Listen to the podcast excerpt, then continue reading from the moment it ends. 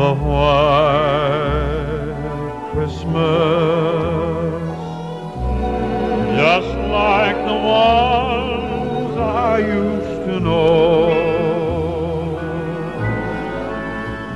where the treetops glisten and children listen to hear sleigh bells in the snow.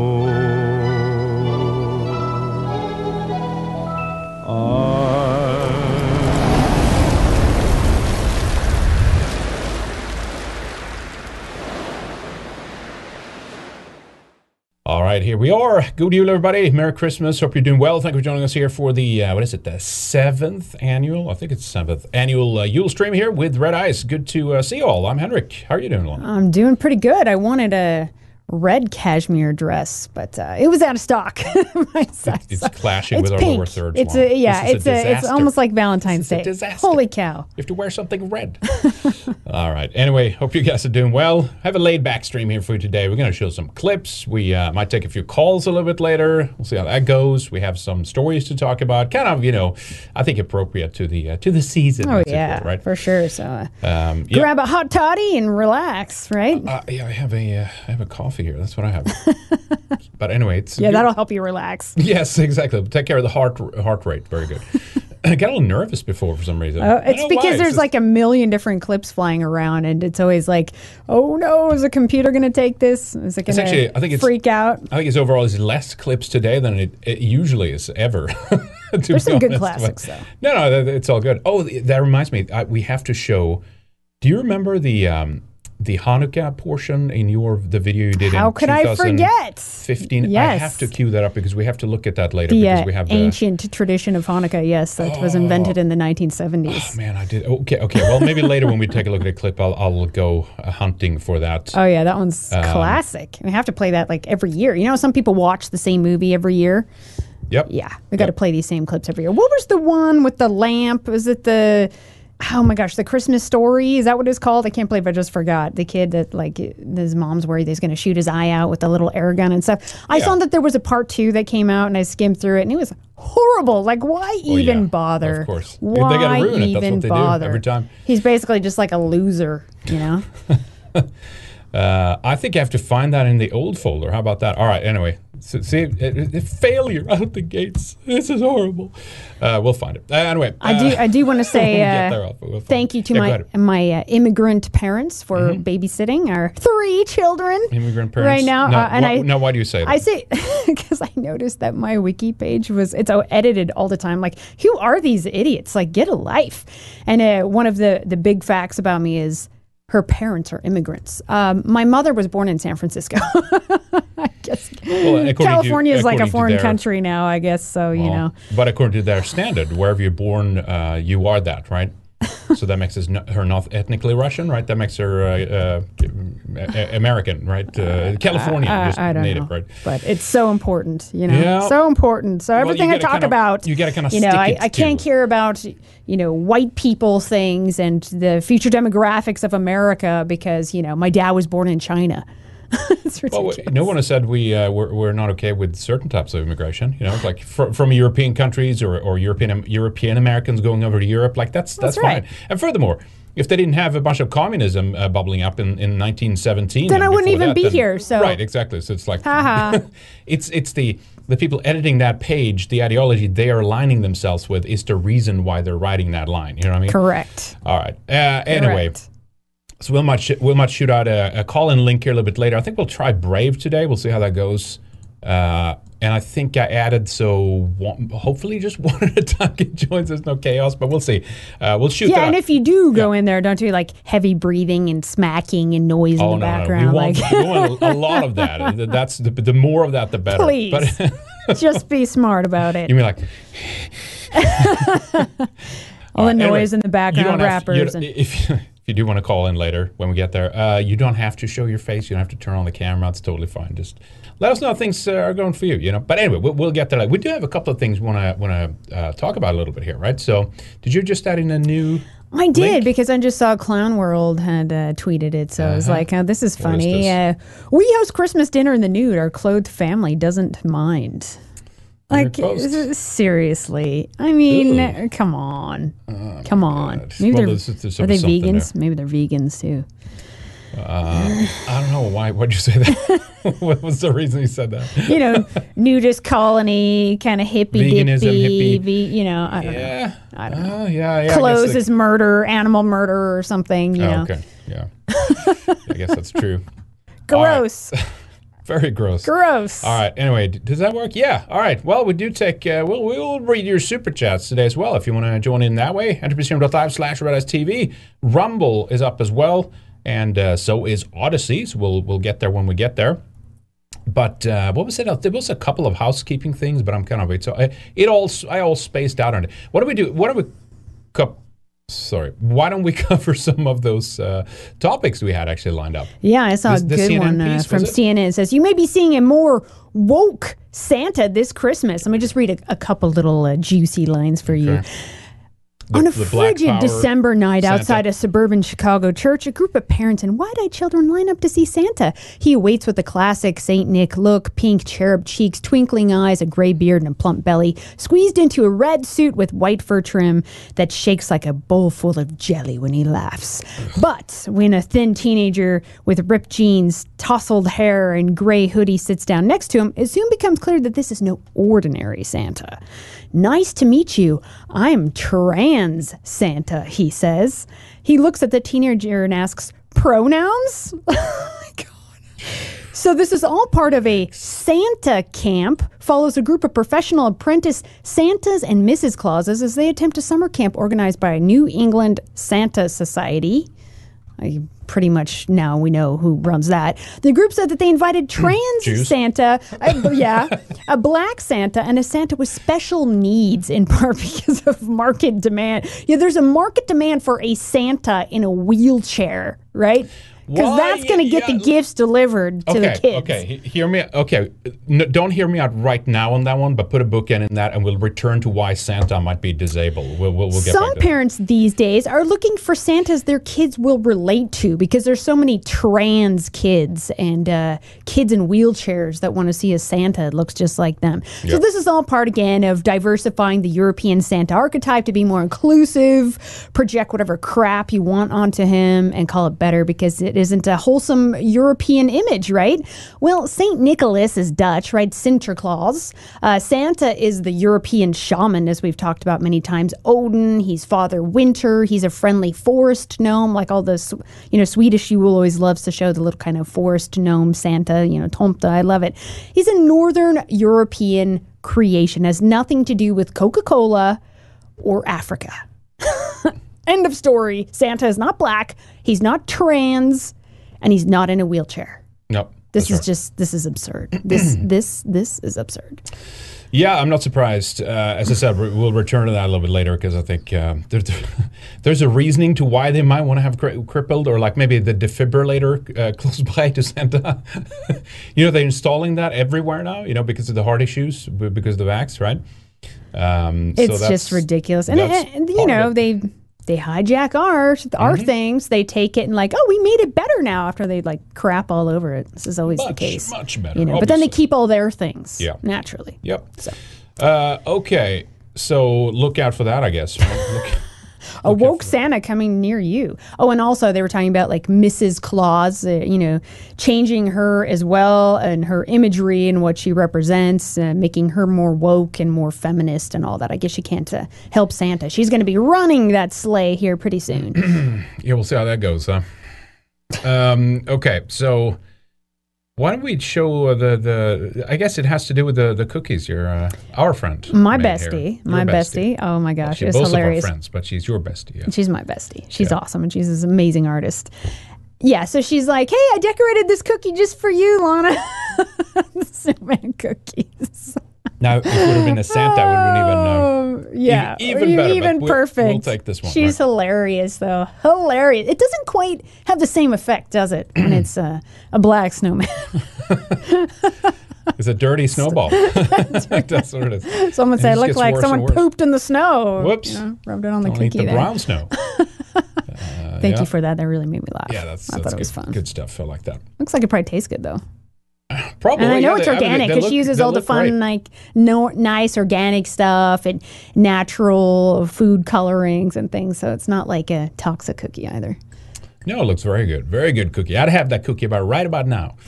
I was going to make some Lucia Bullar, and I just didn't have time this year because of everything, you know? Having a new baby, not getting sleep. Kind of busy, but next year we'll definitely make it. I did make them last year. I'm pretty proud of how they turned out. I haven't done that in many, many years. So it was not too shabby. They were good. The saffron's hard to come by. Bun. But we got some. That's right. We were hunting for that in 4 or 5 different stores, I think, right? Remember you even gave some to our liberal neighbors? I thought Indians was like the second largest immigrant group now into America, right? So bring the spices with you then. No? So, okay.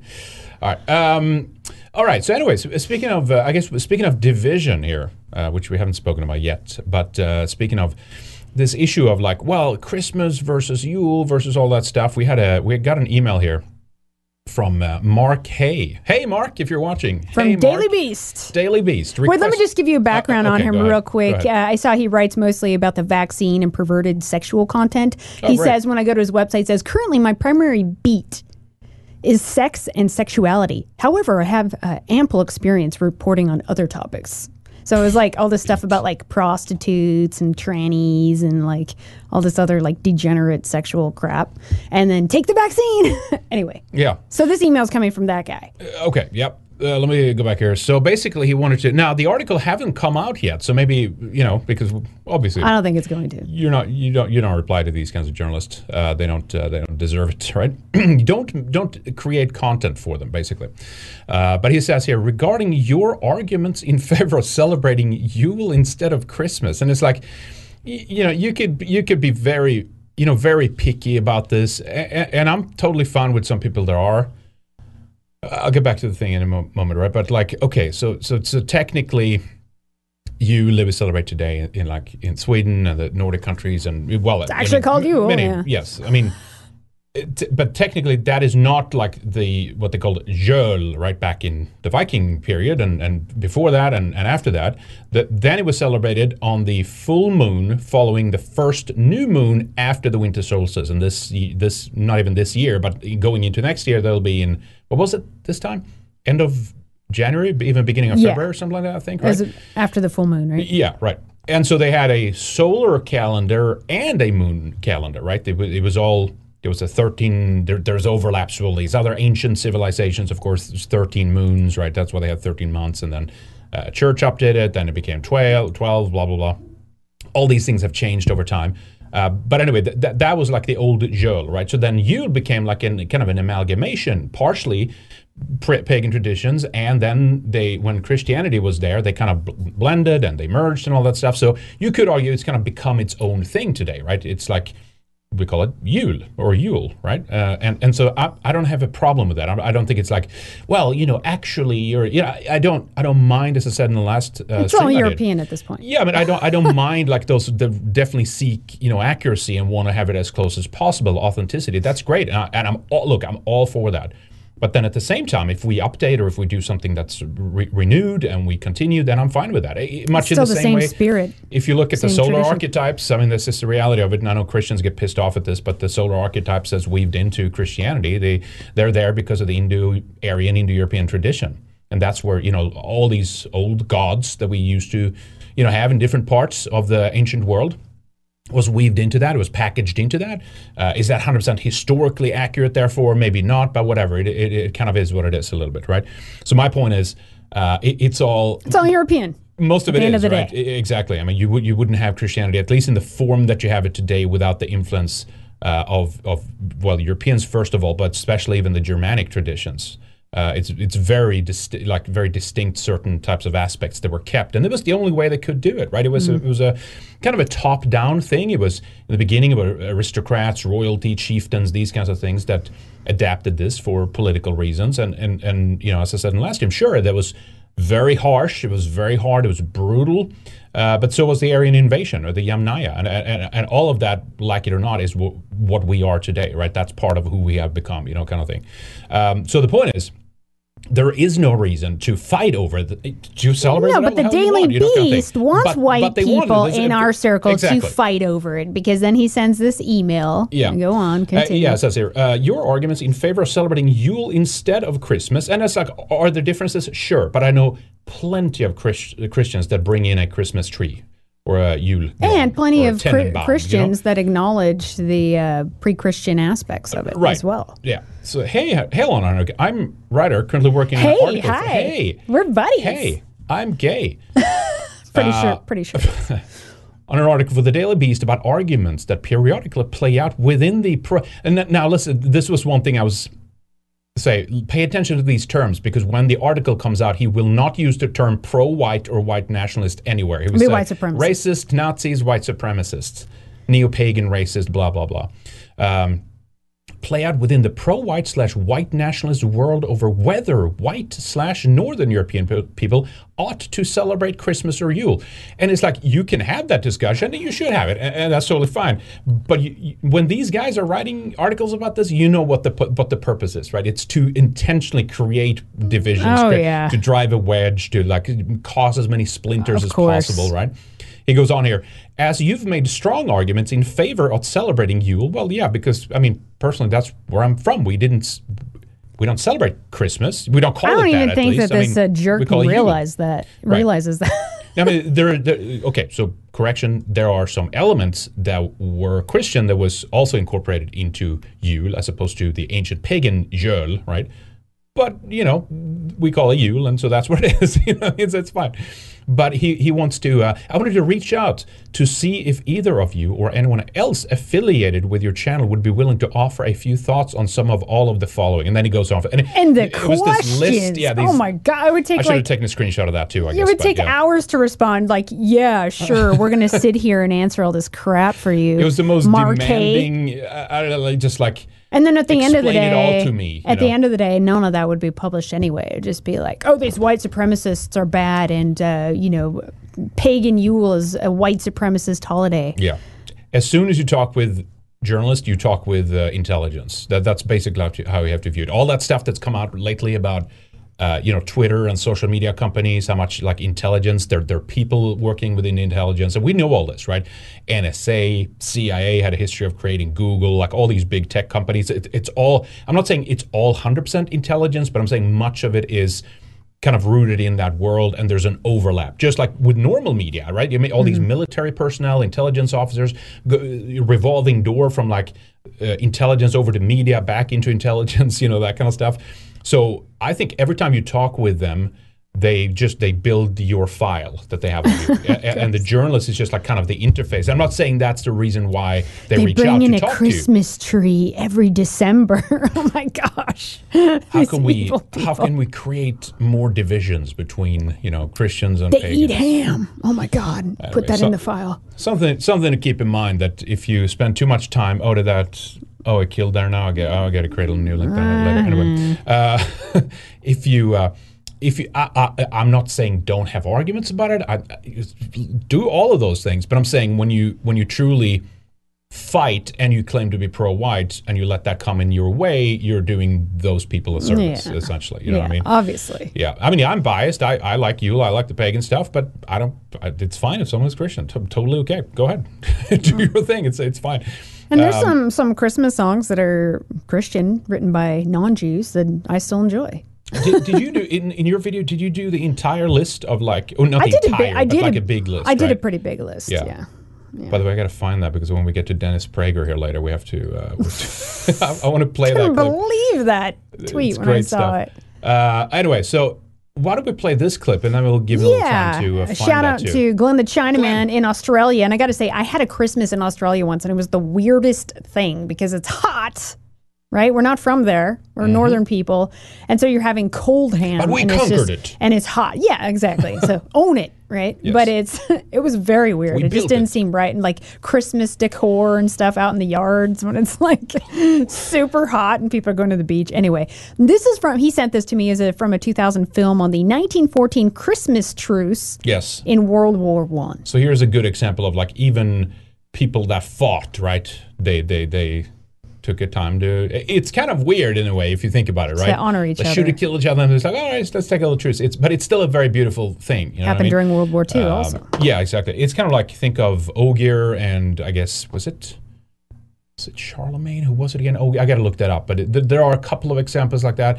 You could even argue, and you know, the validity of this or the reasons and all that, you could argue all day and night about that. But like the first Crusades, you had a number of people that were like, they basically weren't even Christian at that point, like tons of pagans. And it was more successful, the first Crusades that they had. But regardless, they had them fight. They were fighting for the church at that point, right? Yeah, but without being connected to the church, like mercenaries.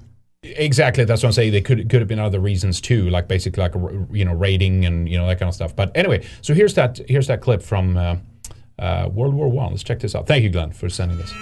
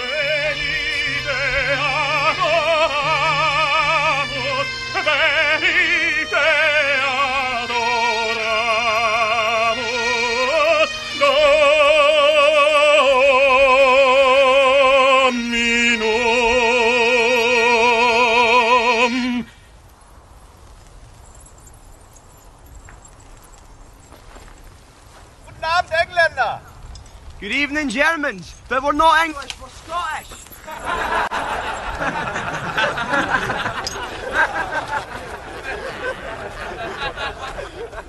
So, das war ja ganz schön, aber jetzt gehen wir wieder zurück. Das ist hier nicht die Berliner Oper. Sie haben recht. Das hier ist besser als Berlin. Right, so no more brotherly wars. Fantastic. I saw people were saying, could something like this happen today? Yeah, how about between Russia and Ukraine? Come on. I mean, enough. Yeah, hopefully, well, not when they're being both antagonisted by Zionists, you know what I mean, on both ends. No, but I don't know. I still have hope for this, that when things get, it is bad, but when it gets even worse, that we as Europeans are actually going to come together and straighten this shit out, basically. All of this that's happening right now, it's done to us with malice, by people. They want us gone. They want to hurt us. They want to replace us. So we're going to have to help each other work our way through this. That's why wedge issues is not even on the wall right now. You know what I mean? No, it's like just. All that shit have to wait. That's right. Folk first. Absolutely. Okay, that's the motto 100%. Here. Yep. Not even America first, folk first, right? Whatever. Also, I want to read a couple chats before we do the funny Hanukkah thing. Sure, go ahead. On Rumble, Amy Christine says, congratulations on the birth of your beautiful daughter. Thank you so much. Time to change the meaning to the word racist. It's okay to love your race, hail the folk, and happy Yule. Exactly. Thank you. And I've got a couple here. Second Wanderer, hey, now, she's Japanese, too, according to those results. Lol, I don't know who what you were referring to. Oh, your mom, because I just uploaded that DNA, our DNA result, the older one updated. To Odyssey. Right? It's been updated, so I'm even, any, like, 1 point Asian I had is gone now. So it's like... Well, there we go. Hapa no more, huh? All right. Dill Bob says, have you ever had Asher Logos on the show? I'd love to see you guys talk about history. Just found him a few weeks ago. Loving his work so far. I've tried, and I believe he said, if I ever do a show, I'll do your first. All right, we'll push him on that. Yeah, I know. I really one of the best series I've seen.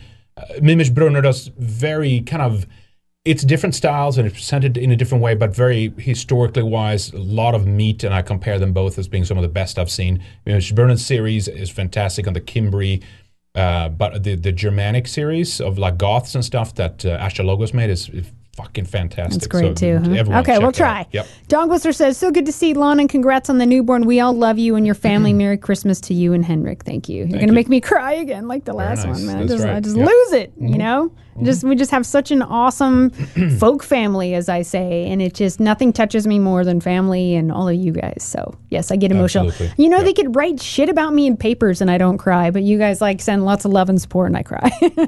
Don Whistler says, 100 years later. That's real. That's real, yeah. Yeah, that's the real, the powerful stuff. Yep. Dog Whistler says, 100 years later, we are fighting another brother war in Europe. We truly need peace on earth and goodwill to men. Yep. Amen to that. I agree. Yeah, we had, what was it? I linked that up on our Telegram. It was it a Kurdish person? What was it again? Some exotic meat had been shot in France, I guess, and now they're like rioting and stuff. Every other day, even like the Moroccans during the World Cup bullshit, and it's just like non-stop rioting foreigners in our country. It's like, when are we going to just like clean out the trash? You know what I mean? If you want to riot, go back to your own damn country and do it there, you know? One day, my friends. Yep.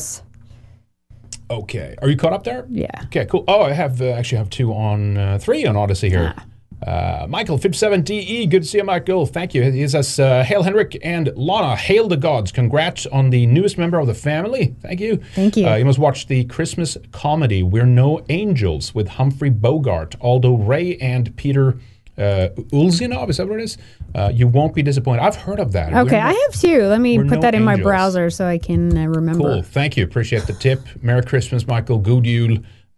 Whatever you, well, I know you're a Yule guy, I think, but yeah, thank you, Michael. It's good to see you. That's my point. There's Sharisker, says, once again, Henrik and Lana, congratulations for your daughter Sigrid. Thank you. It's Yule season, a special season and a beautiful season for our people. Indeed, I agree.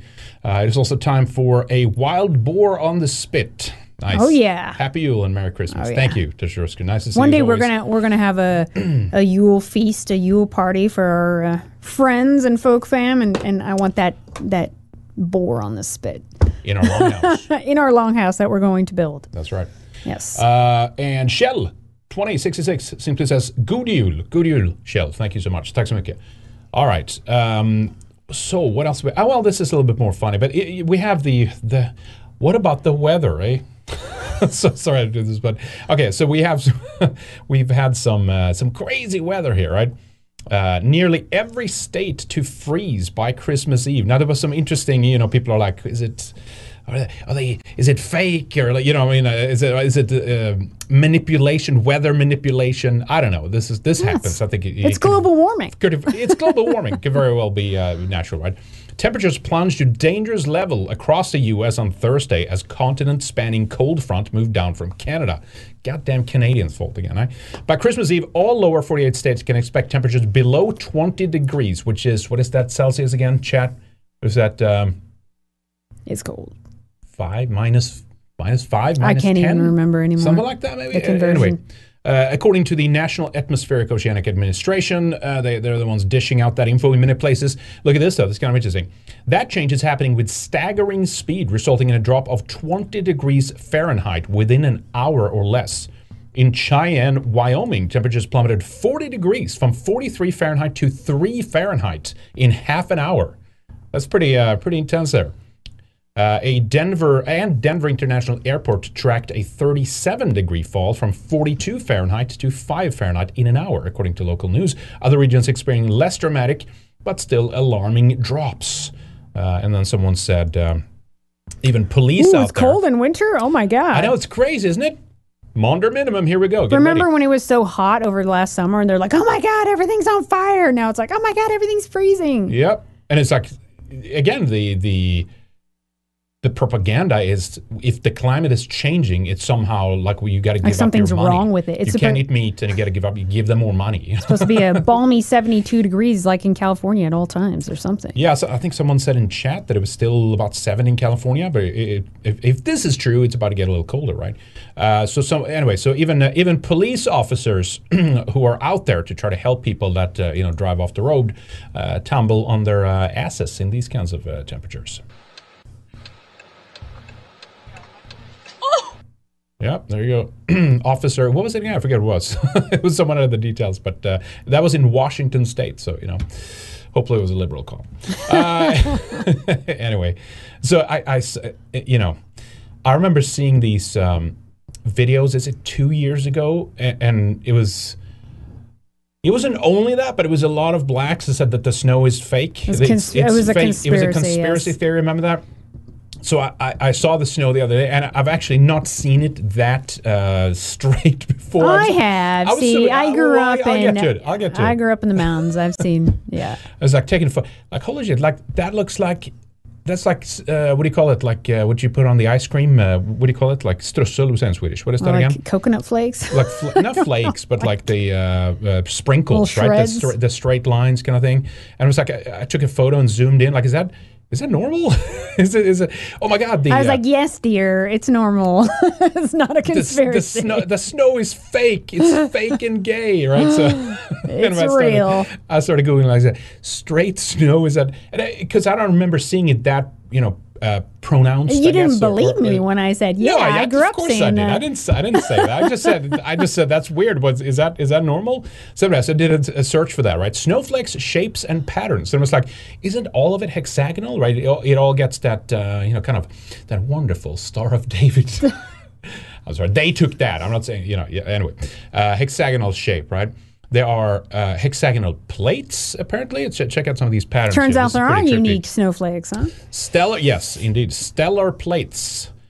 These shapes are more common than the simple hexagons. The term stellar is applied to any snowflake shape that is that radiates outward like a star. Stellar dendrites. Now, that's kind of cool. It's kind of what we have for the logo. It's kind of what's on my... my shirt today. Well, that's a Norse thing, but what do you think they got that from, eh? And then... there's a few other ones, right? Fern-like stellar dendrites, beautiful stuff. Here they are, needles. Check this out. Snow sometimes occurs as a fine needle. The needles may be solid, hollow, or partially hollow. Snow crystals tend to form needle shapes when the temperature is around -5 degrees. And I was like, that's... Celsius. Celsius, that was. Which means the last... 25 years, maybe... It's usually been like around zero when it snows, and so it has been. It was a period when it's been a little bit milder, but now it's starting to get cooler and cooler and cooler again, right? So I haven't seen it that often, but check this out. This is crazy. That columns. Is awesome. This is that nuts. Is awesome. I'm like, even nature is celebrating European architecture. Look at that. Like what is that? That's like an ionic column right there, or like awesome. An hourglass. You see, I've never seen this before. I love it. It's beautiful. Some what snowflakes have a column shape or columnar shape. The columns are six-sided. They may have caps or no caps. That's crazy. Twisted columns also occur. It looks like an hourglass. So did Europeans get the idea for that from the snow? Or well, as we said, it doesn't. Snow in some of the places that we're building some of these styles. For some people that consider nature their church, they have incorporated that architecture into the churches. Literally. Right? We talked about the columns, where that comes from. This is new to me. I had never seen that before. You could make a, I guess, argument for, if you want to go there, entheogens and stuff like that, and some people are okay with that, some people are not, but that's basically time and a place. Yes. Yeah. Some people have argued that have done that. I haven't done any of that, so I don't know. But I've talked about, I've done research on it and stuff like that. But they talk about how humans are basically able to descend. Is that the right word? To descend into like the molecular world, right? That they get their vision is like. Becomes different. You see all these patterns. Like, okay, yes, you're high. Obviously, it's not that. I can confirm. I grew up in Oregon. Psilocybin mushrooms grew everywhere, and so yes, I have had some experiences with those, and exactly like sinking into the earth and into a tree, and yeah, it's very, very earth based. Seems sure. Like very. Geometrical shapes and almost stuff, like the earth coming alive into these deities that talk to you, and yeah, it's right. Very interesting. The little gnomes, eh? That's the elves. Shout out to our boy here today, all right, that we have in the cover. Where is it? There you go. I love them. We have a little tomte like that. That's right. I love them. All right. So anyway, that is pretty cool, I think. Inspiration, where does it come from? You could argue, what is the other works? It's called... was it Collapse of the Bicameral Mind? Julian Jaynes, he kind of argued that too. There's like the further back you go, the more in tune we were with nature. Kind of had instincts much too, in the same way that animals do. So even when we started doing things like buildings and structures and things, we were closer to a kind of a, you could call it divine, you could call it nature, whatever, that we were able to express there. It was more of an instinct, gut feeling, as opposed to just like, thinking with your brain individually. We're just like tapped into a completely different level the further back you go. So it is possible that we're like just an expression of it. I mean, even like, that makes sense. You look at the bees of what they do. They actually do, their honeycombs are actually made first circular, but then they collapse in, and the most stable structure that exists in nature is the hexagonal shape. So all of them actually slowly become hexagonal over, I don't know, the course of a few hours or something like that while it's hot. So there's some cool stuff. I love it. Like that. Love it. All right, so that's the conspiracy. Now, before we do the other segment, do you want to catch up there on a few? Did I miss something? I think you have a couple there. Let's see here. Real quick. I have a couple on Odyssey there, too. Second Wanderer, just out of idle curiosity, did you travel to all these countries for vacation, Lana? What countries are you talking about? I have been to every continent in the world. I think I've talked about that on Antarctica the show too, right? Many times. Even Antarctica, into the waters. We went in Terra del Fuego from the tip of Argentina, and we went out on a boat. A fisherman took us so we could see, but we couldn't land. If only, right? No, but the fisherman was telling us stories about seeing locals would talk about crafts coming up out of the water that looked like UFOs, and this was like technology, real. Come on, this was like normal. People didn't think it was cuckoo talk. Yeah. To talk about that. No, of course. And all these people that love to call me the queen bee of white supremacy, too. I've actually been even deep in, like, African villages where there's a witch doctor. Yeah. And where I was the first white person they saw. I have pictures of that somewhere. I was, like, 15 years old. That trip was with my parents. But, yeah, I've been around the world. Very nice. Yes. Yeah, now, Del Fuego, that's land of fire, right? Yep. Terra.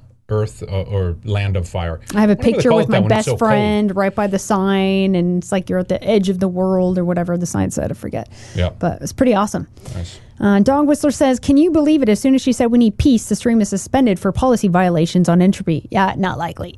Not likely.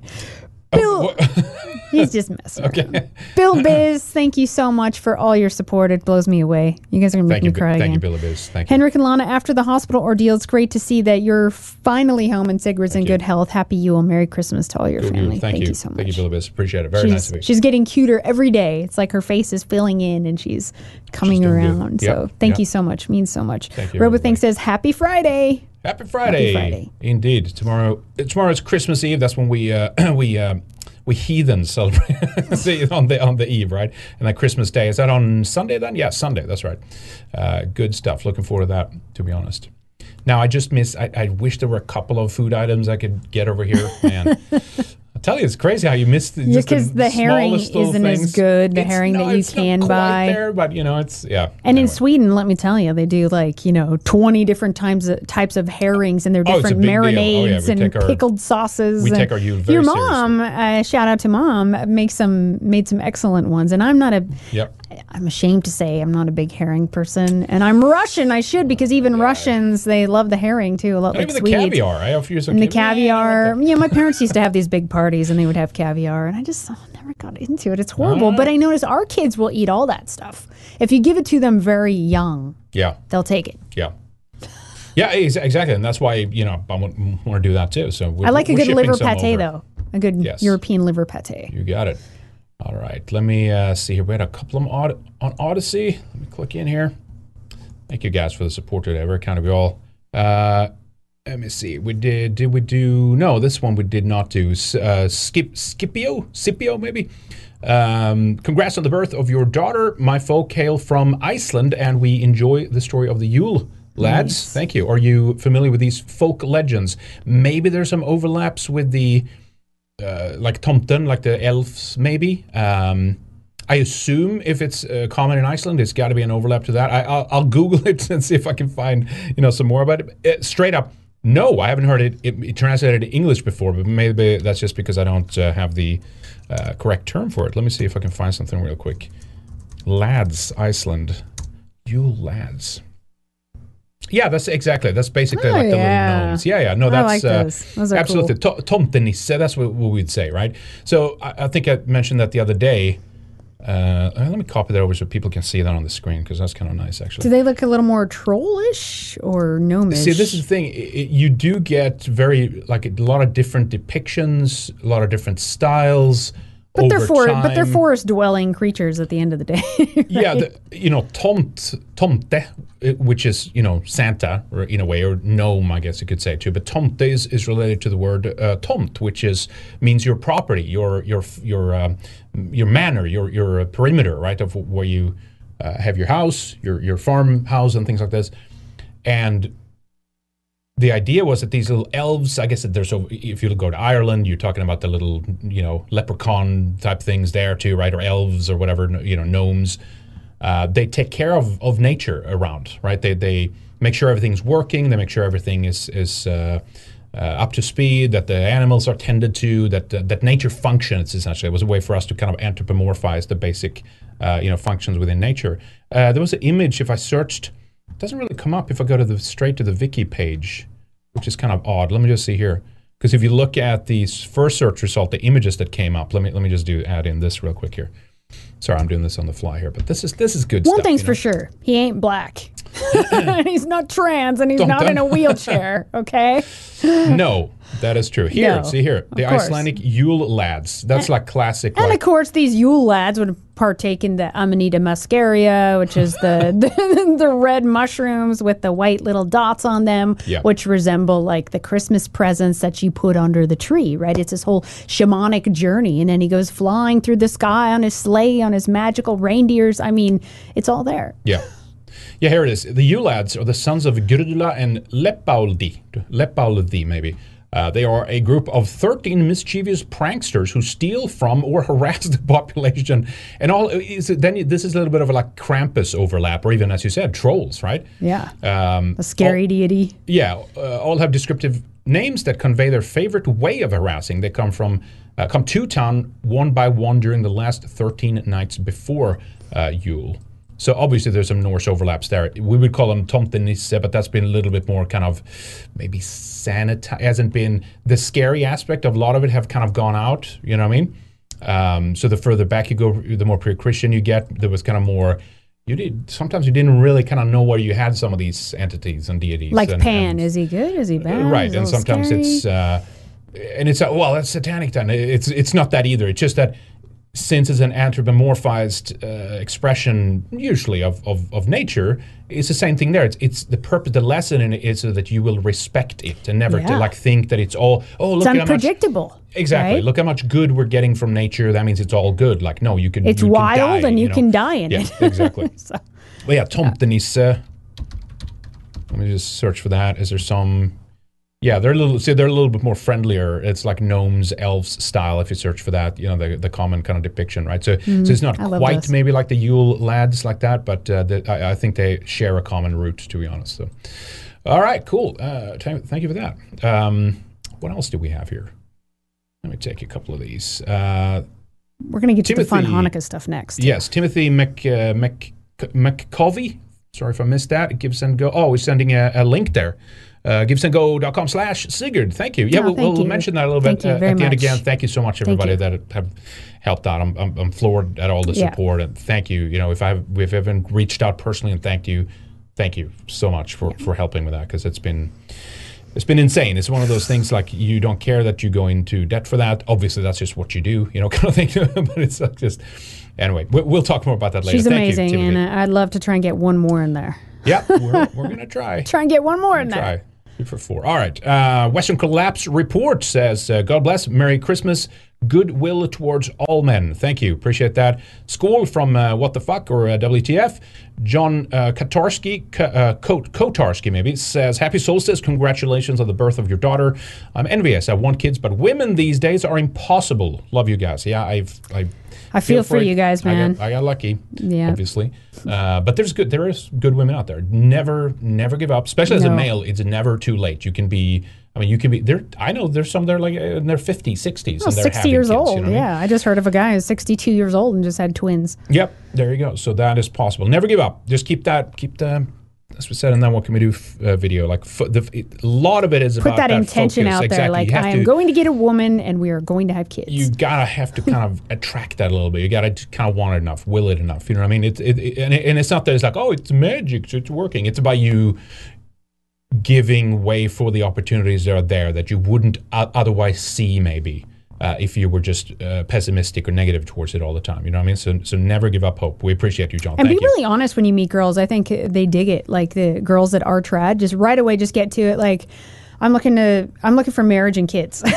Like that is my intention. And then you'll know. I go back and forth on that because sometimes it's like you could kind of. I think you on some level you'll feel if it's right or not. You know what I mean? Yeah. Well, you don't do it if it's not right. Sure. And I'm not saying do it in an act of desperation or something. Sure. No. But if it's the right gal, just like be honest about that.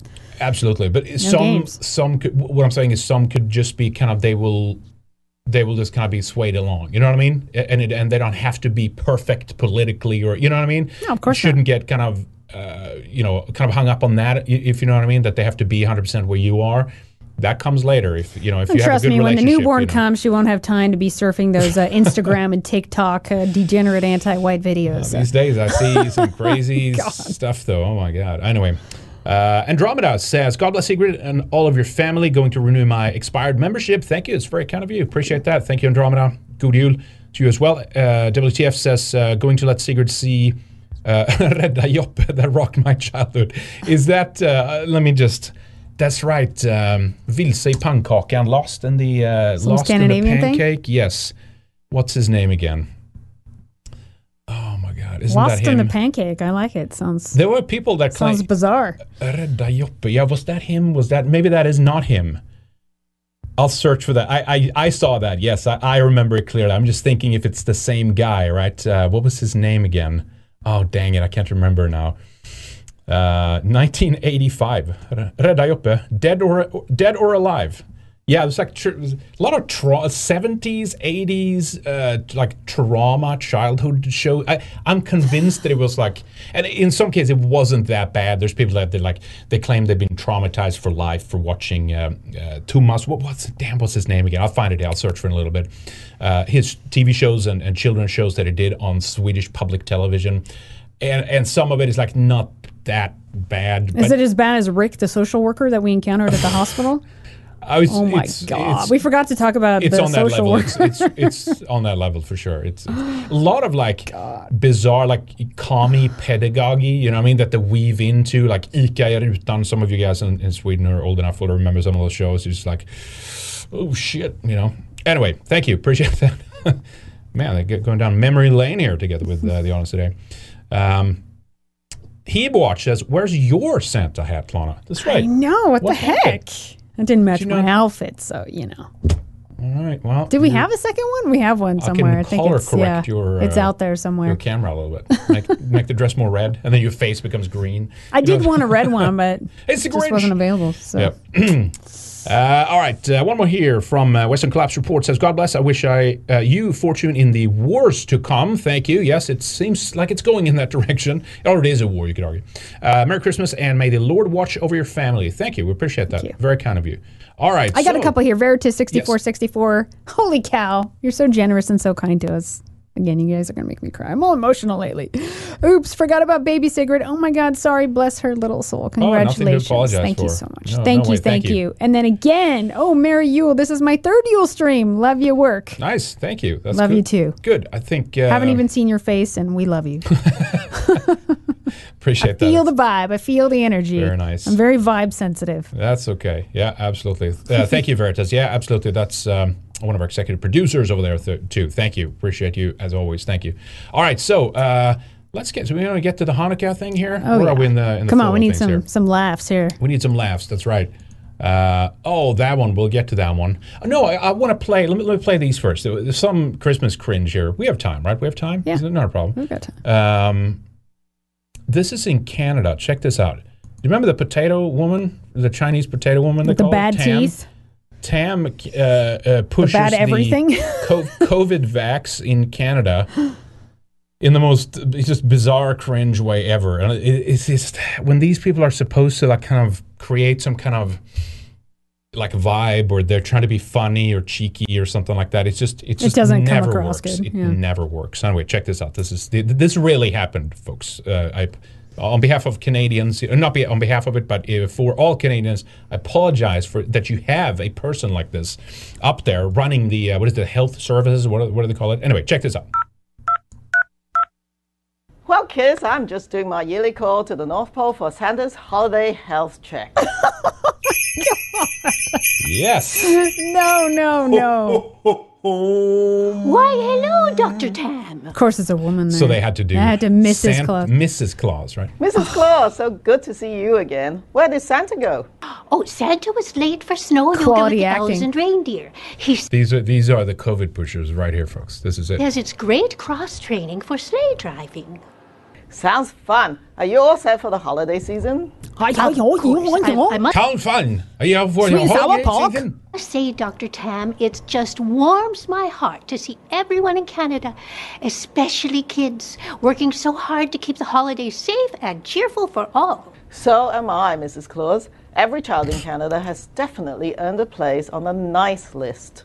Their parents and caregivers too. Oh my gosh! It's been a tough season with lots of. Are you enjoying this? Oh, it's horrible.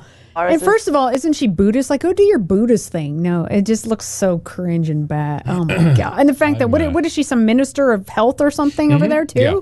Yep. Yeah, just a perfect picture of good health. That's what I see when I see this woman. And this potato making people sick. Thankfully, Santa and I are feeling as healthy as ever. We are both up to date with our vaccinations, including COVID boosters and flu shots. That's so good to hear. I always tell Santa just looks insane, this lady. She probably is totally insane. Look at that pause. San Paku. Wow, all right, yeah, definitely. Oh, boy. And check it twice. One, stay up to date on your vaccinations. Two, wear a mask in crowded indoor places and make sure it fits nice and snug. 3, wash your hands to the tune of Jingle Bells, Jingle Bells, Jingle Bells. Written by G, by the way. Of course. Great advice. Great voice, too. Great voice. Also, you can be sure to stay at home if you're feeling sick. And if you're gathering indoors people do with that other people or elves. Man. Open a door or a window for a few minutes at a time to let in some fresh air. the more items you check off the list, the more protected you are. Yes, you can think of it like decorating a tree. You need tinsel, lights, ornaments, and the star on top. The tree is at its best when all the decorations are up and nicely layered. Thanks, Mrs. Claus. Happy holidays, trying to compare everyone. Your boosters and vaccines with a Christmas tree. No, you failed miserably. And how are they editing this piece of shit and like, that's good, we'll go with that. That's a good enough take. They should have just been like, oh, maybe we should get another woman in here to do that. God, I tell you, so every year, remember the lighting too. Like, whoa, right? No, of course, all of that, right? The two most like inept people to try to create some Christmas spirit, and they both like hardcore push the COVID shots and all the vax bullshit, right? But you know, again, this has been a theme the last few Christmases, right? Like Santa I vaccinated the Santa this year, Fauci said, right? Here's another one. Check this one out from the UK. More NHS stuff.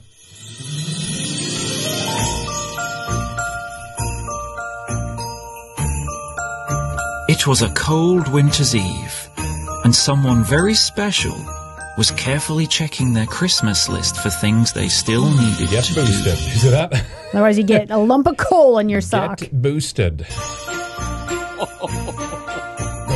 After one too many mince pies, he slowly gets out of his chair, then quickly hurries to the local vaccination centre somewhere in, South London, where he finds a sack full of Santas from all around the world, waiting for exactly the same thing. How can Santa doesn't exist around the world, by the way. Yeah, no, but no, this is why you need the defibrillators close by the... So this is the wheelchair reference. Yes, exactly. Okay. Now it came. Did you get that? Yeah. Now the coin dropped for that? Yeah. Is that black one in the front there? I think it's a black Santa. I think so. Oh, we're getting skippies again here? Oh, no. Well, it's so important. Let me see what they say here. Where's the end? Let me skip forward.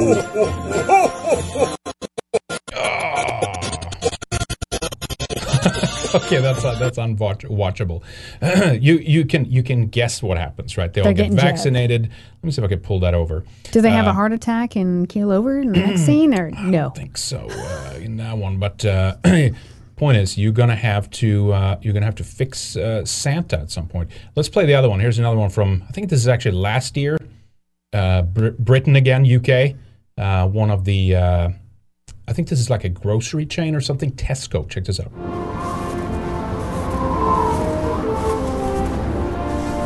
Need a little help. Of course, it's a black guy. Oh, don't you worry, my love. This year, nothing's stopping me. Stop me. Don't stop me.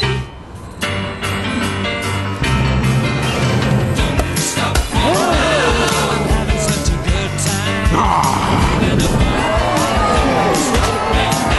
If you want to have a good time, just give me a call. Don't stop me now. Good time. Ah. Good time. I don't.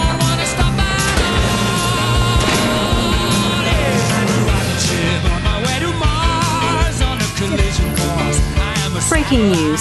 Santa could be quarantined. Next.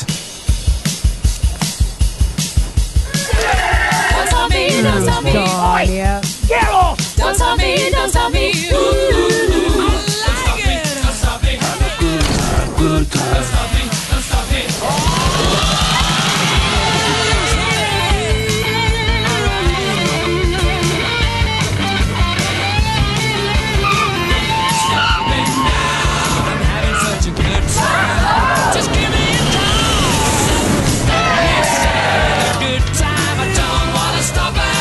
Turkey, Mum. Just try and stop me. And then the end shot here, remember? Look at the multicultural family. Oh, yeah, there, race mixing and all. Yep, every little bit helps. Our happy mocha-colored future. Yes. Okay, here's the, I think this will not skip now. Here's the rest of the NHS Santa gets vaxxed in the UK. And who might be administering the vaccines, I wonder? Well, it's none other than Dr. Hilary, the celebrity doctor from the TV. Splendid. It was all over faster than you can say Rudolph, and Santa didn't feel a thing.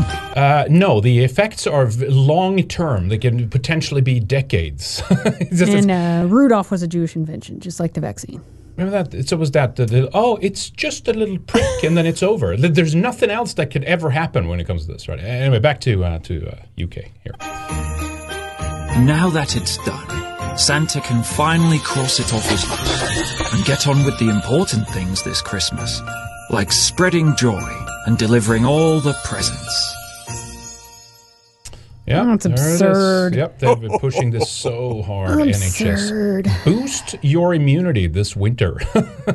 Now it's a flu plus COVID-19 shot. They're still shilling this thing. It's amazing. It just doesn't end. I mean, they just approved it for 6-month-year-olds here recently too, and it was like, don't get me started. Expedited, and don't get me started.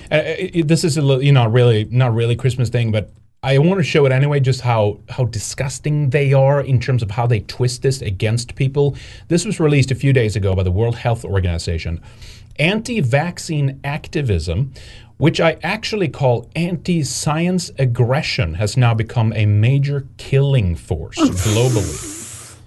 Look at this video here. And of course, it's Peter Hotez that's featured in this video, which is that there's some people that have done far more in-depth research on this guy than I have, but he's basically one of the faces for like all the corruption behind the COVID-19 shot and like all these he's one of the front. He was one of the guys I believe that worked in the past development. Remember, there was all that stuff like, oh, it came out in 6 months, it was a miracle, no one could ever expect it, and then we find out later that the NIH in the US had done research on this for over 10 years. Moderna had even been given grants, and Hotez had been part of all of that too. So he's one of the guys.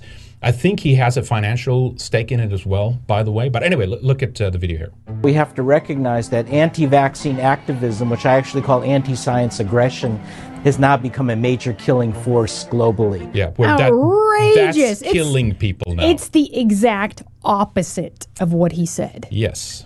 During the COVID pandemic in the United States, 200,000 Americans needlessly lost their lives because they refused a COVID vaccine, even after vaccines became widely available. Evidence. And now the anti-vaccine activism is expanding across the world, even into low and middle income countries. Global white supremacy is hinged on anti-vax sentiments. It's a killing force. Anti-science now kills more people than things like gun violence, global terrorism, nuclear proliferation, or cyber attacks. Well, I'm sorry, what cyber attacks actually kill people? I mean, you could argue cyber attacks kill 100,000 people a year. Okay, let's assume they shut down like the electrical grid or something in that. But as so far, cyber attacks have actually, I mean, indirectly, maybe there's something down the line, but that's not really one of the major things when you think about it, like something that kills a lot of people. You know what I mean? Hacking. My computer. Ooh, one thing he doesn't mention here, Big Pharma. Big Pharma kills more than guns. I'll get to that. Let's watch the rest and we'll get to that. You're absolutely right. Now it's become a political movement. In the U.S., it's linked to far extremism on the far right. Same in Germany. So this is a new face. A bunch of Nazis are anti-COVID-19 shots or jabs. Of anti-science aggression. And so we need political solutions to address it. What are you going to do about it then? We need camps to forcefully jab these people. That's what he's saying. All right, so that's the video. So just as you said, of course, I love how they always try to turn the tables on you. So what they're actually doing, they try to blame their opposition for. No, you're killing people. Right? You are actually the ones killing people. That's rules for radicals, right? That's one of their tricks. Here's John Hopkins, the beloved source that they all go to. Not that I'm 100% a believer of whatever they say, but they are, right? So to say anything else, that's dis and misinformation. Studies suggest medical error is now the third leading cause of death in the U.S. And I think that it's actually, up to second now. A recent John Hopkins study claims more than 250,000 people in the U.S. die every year from medical errors. Yes. Other reports claim the number to be as high as 440,000. In other words, almost 500,000 people every year die from medical errors. That's right. Medical errors are the third leading cause of death after heart disease and cancer. Doctors kill more people each year in preventable deaths than car accidents and guns. And of course, let's not forget the latest thing that they've been pushing. We're not getting everything through VAERS. There's a lot of things that VAERS miss. But even that, remember, 1.5 million reports so far, right? This one says 32,000. I think it's way more than that. But okay, we'll take open VAERS for now. 32,000 deaths, almost 200,000 hospitalizations, urgent care 150,000, 220,000 people who went to the doctor to visit after they got it. Anaphylaxis, Bell's palsy. Look at that, almost 17,000 cases of Bell's palsy. Miscarriages, 4,600. They've killed almost 5,000 babies, these people. It's so sick. And that's a lowball number. It's outrageous. 15,000 heart attacks, 35,000 myocarditis, pericarditis cases, permanently disabled, 61,000. No, you're the goddamn killer, if anybody. And they want you to like bow down to the white coats and worship their science at every turn. Look, there's obviously some things that the medical industry can do, but they overcharge for it, and most of it is just nonsense. I mean, fixing bones and stuff. We talked about this certainly, right? But the whole big pharma stuff. And I mean, there was another case recently where they just pay these they pay a fine. They we killed 2,000 people or whatever. Oh, here's and then they just get off. 500 million, and then they just continue business as usual. That's right. We say something wrong on the internet, you get your bank accounts shut down, and you can't process credit cards. These people can murder people. That's right. And it's even recognized that it's medical errors or improperly prescribed medication, and it's just business as usual. Yep. They just pay the fine totally and keep on ticking. It's the world is upside down. Yes, it is, absolutely sickening. All right, let me see if we had any others here. I think I saw there was a couple more, and then we'll get to the Hanukkah stuff. Sure. The Second Wanderer says, I tried to find the answer to this question in your previous videos, but couldn't. How exactly did you and Henrik meet? I also know you met in Sweden, but what also made you go to Sweden in the first place, Lana? Well, actually, I went to Sweden in the first place because of him, and I met him because of the old school Red Eye. So I used to listen way back in 2008. I was working on a music project with my brother for like background music for licensing, and Henrik was writing music, and I was like, other tracks you did, CDs and other tracks, and stuff, yeah, exactly. Other music and songs, stuff like that. And yep. I contacted my brother's like, hey, you should contact him. He does good music. Let's get in touch with him. And contacted him, and that was it. MySpace. Remember that? Yeah, MySpace. Yes. And snigging. So this one, some stuff in Swedish for you. Oh, okay. You want to take that. Let's see where snigging is here. God jul. Happy Christmas. God jul. Saknar du sillen till julbordet, Henrik? Yes, det gör jag. Saknar sillen. I miss the herring. For the julbord. What would they be? Yule table, right? So you will love that. When you think of Sweden, you think of smörgåsbord, right? Things like that, like a bunch of little things and, you know.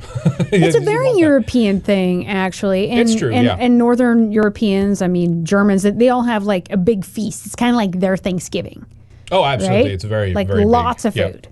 Lots of food, schnapps, of course, or snaps. We have so lots of drinking, lots of singing. I remember that my uncles. The drinking and I miss songs. That stuff, but yeah, drinking songs, and they were, you know, doing a lot of booze and stuff. It's just a Northern European way, you know what I mean? Got to stay warm, you know, in that winter. You're gonna have some schnapps. I'm not like super like hell yeah drinking all the time, but it has its place. Time and a place, you know what I mean? Yeah, of course. It has its place. Of course.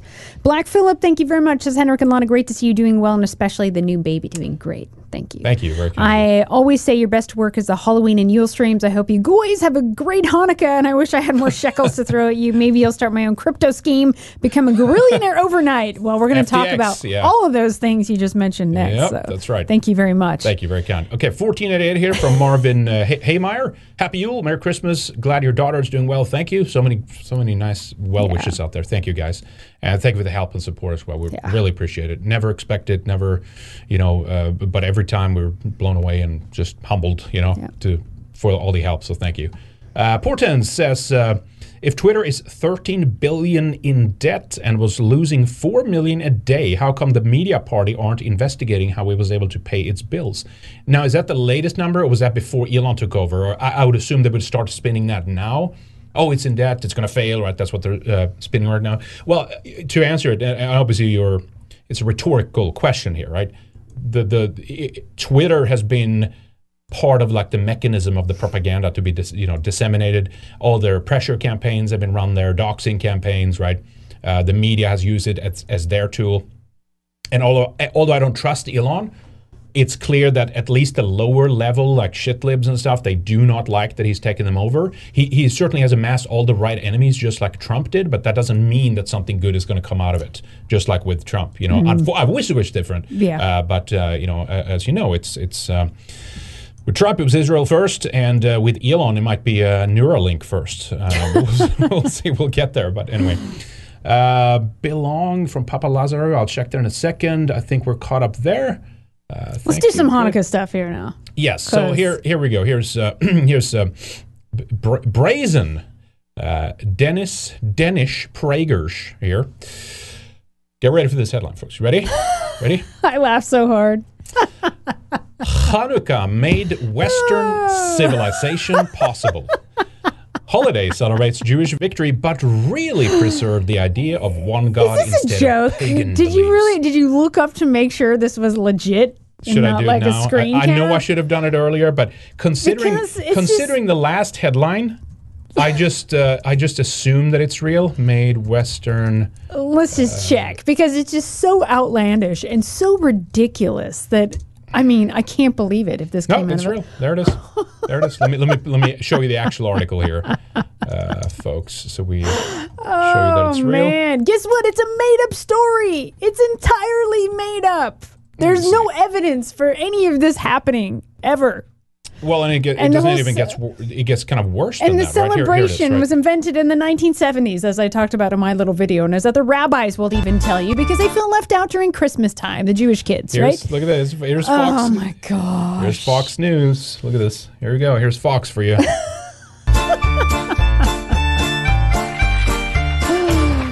Today is the first day of Hanukkah. And here to help us celebrate is Neil Hoffman. He is the creator of the Mensch on a Bench. Well, Neil, thank you. Happy Hanukkah. How did this start, Mensch on a Bench? So Mensch on a Bench. We didn't even push play on this before. This is excellent. Thank you for doing this. Started when my son and I were walking through the store. Asked for an elf on a shelf. I made a joke and said, no, man, you got a bench on a bench. And it was God, like, they have to copy. They have to copy us so hard, you know, all the time. And it's just a horrible version. Fox is just... The glory of Fox. The dreidel and everything. And 10 years started when my son and I were walking through the store. He asked for an elf on a shelf. I made a joke and said, no, man, you can have a mensch on a bench. And it was like a light bulb went off. And 10 years later, 500,000 mensches later, here we are with a whole table full of them. 9/11 later. So everything he's doing is because collapsing. His kid is jealous because of our culture, something that we're doing, so then they have to create this like annoying version of it, right? That is what Hanukkah is. Yeah. Describe what a mensch is. A mensch is a good or honorable person. It is the highest compliment a Jew. One that does exactly what we want them to do and never criticize us in the wrong setting. But when Germans talk about Ubermensch, oh my God, that's horrible. Yes, they just dropped Uber and took the mensch. They made it. They did a. They cryptoed Uber. It went underground, and now it's just mensch. Jewish person can use. So, and we're celebrating Hanukkah, the first day of Hanukkah today, with some traditions when it comes to Hanukkah. But start with this. What is Hanukkah? Explain Hanukkah. So Hanukkah is the Jews fought for their freedom against the Greeks. Okay. So here's now the real lies begin here, right? Yes, slaughtering of Greeks. Why don't we play your clip there? Because that goes through the whole thing, right? But so anyway, that's Dennis Prager. And we have more from Dennis Prager. I'll show that in a moment. But yeah. In other words, pushing their crap on Greeks. Greeks are like, no, you can't do that here. And then they're like, well, we're going to kill you because we're going to just shove it in your face and do it here no matter what. So and then they celebrate the killing of Greeks. Mass murder of Greeks, and that's now a beautiful light unto the nations, a beautiful tradition. So here's your segments. Let's play a couple of minutes of this, because this is a very good summary of how actually Hanukkah came together. Here we go. 2015, I think. Whoa, I got to redo this. Yep. Celebration exclusively for Jews.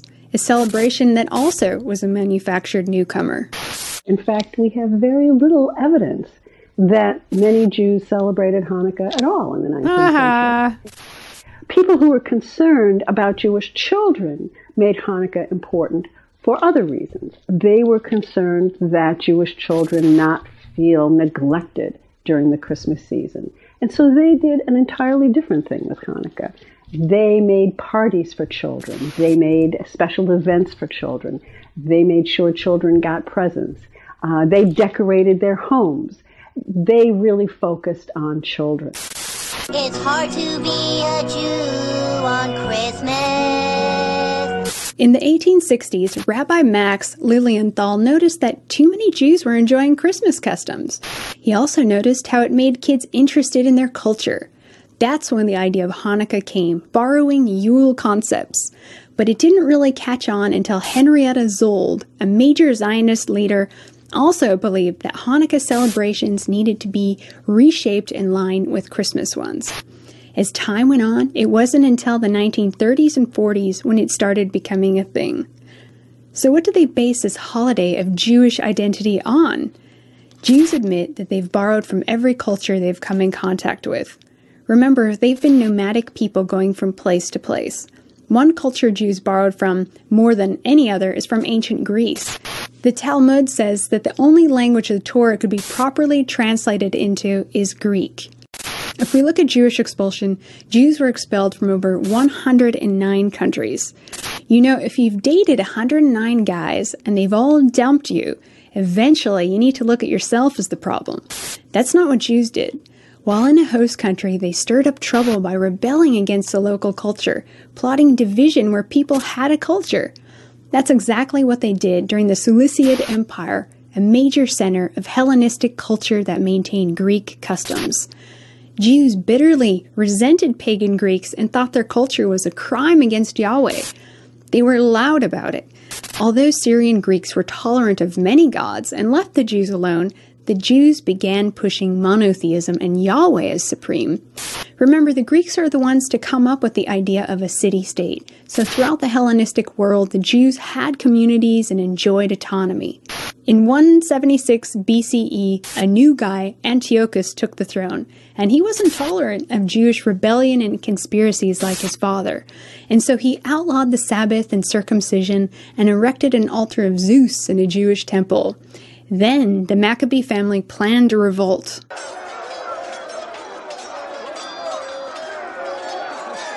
Hanukkah is about the celebration of these Jews who rebelled against Hellenistic culture while living among them as a minority. They slaughtered Syrian Greeks in a bloodbath, even some of their own who assimilated into Greek culture. Many Jews feel this massacre saved them from paganism. Hanukkah is an extremely anti-Greek and pagan-phobic celebration of Jewish military victory and massacre of pro-Greeks. Its roots are in murder and blood. It's known as the Maccabean Revolt, usually dated at 167 BCE. Funny then that Jews are the biggest advocates of multiculturalism to the West today, but not for Israel. They refuse to assimilate. But Jewish leaders today say Europe must become multicultural. What if an Odinist went to Israel in the same way the Jews were attracted to Antioch, which later became part of the Seleucid Empire, and began building temples to Odin everywhere, disrespecting Yahweh, pushing for Jews to honor Odin? What if they then massacred those not accepting or converting, and then concocted a holiday to celebrate their victory and bloodshed? Even killing their own who converted to Judaism.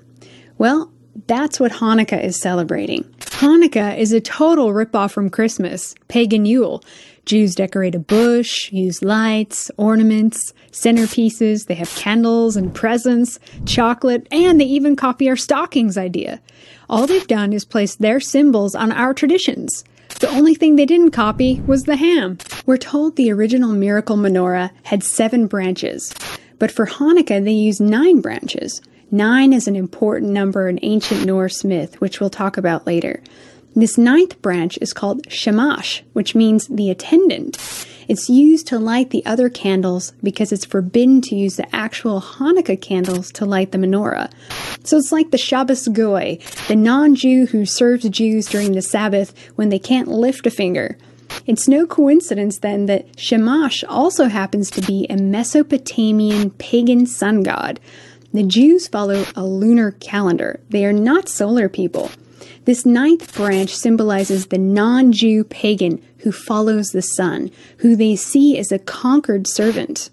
Further, it's no coincidence that Hanukkah falls near the winter solstice, a sacred time for pagans.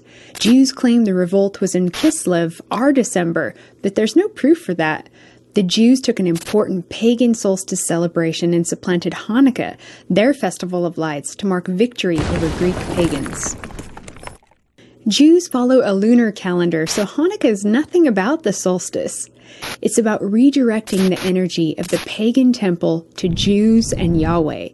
The word Hanukkah comes from the Hebrew word for dedication or consecration, so their purification is a pagan's defilement. Hanukkah is based on religious intolerance. Yet why is it that every year a giant menorah is erected in front of the White House to symbolize this massacre? The White House even has an annual Hanukkah party. Well, welcome to the White House and happy Hanukkah. With all the schmutz in the world, can you believe that we are here with the President of the United States and the President of Israel celebrating Hanukkah in the White House? I stand here like the Maccabees of old, who defied the culture of their time that said that destiny could not be changed, and instead they jumped in to write a news story that demanded freedom and equal opportunity for all.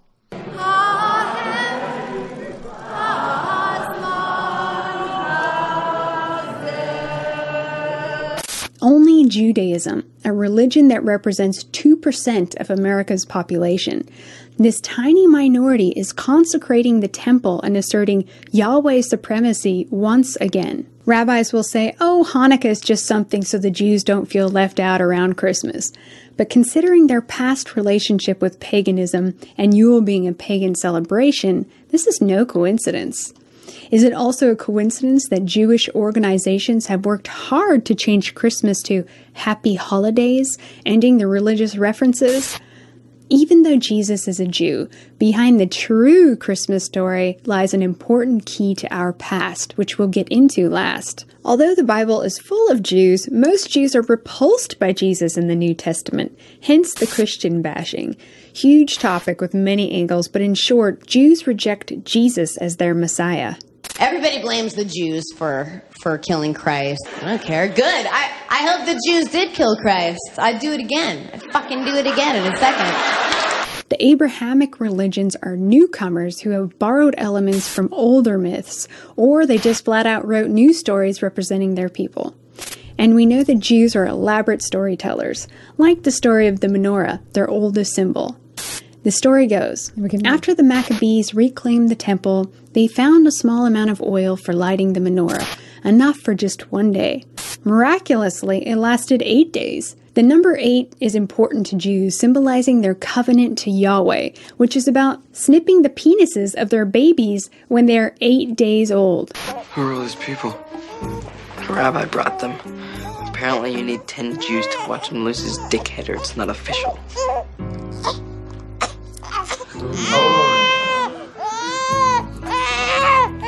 That's it.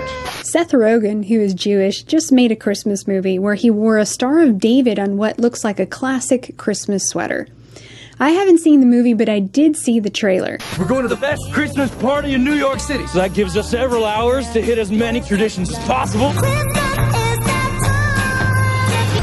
How fucked up are you right now? Hallelujah! Not that kind of church. No. Who's that guy? What guy?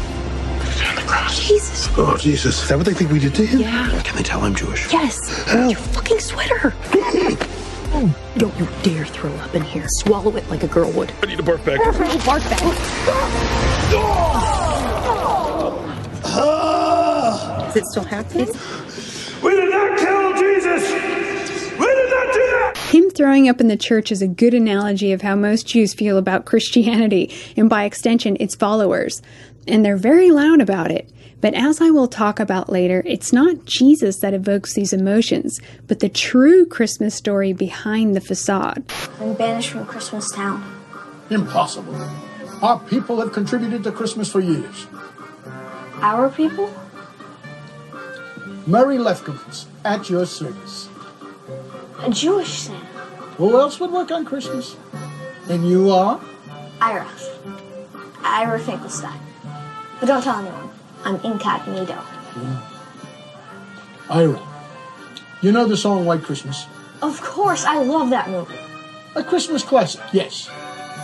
Written by a Jewish writer, directed by a Jewish director, and the songs courtesy of the great Irving Berlin, also a member of the tribe.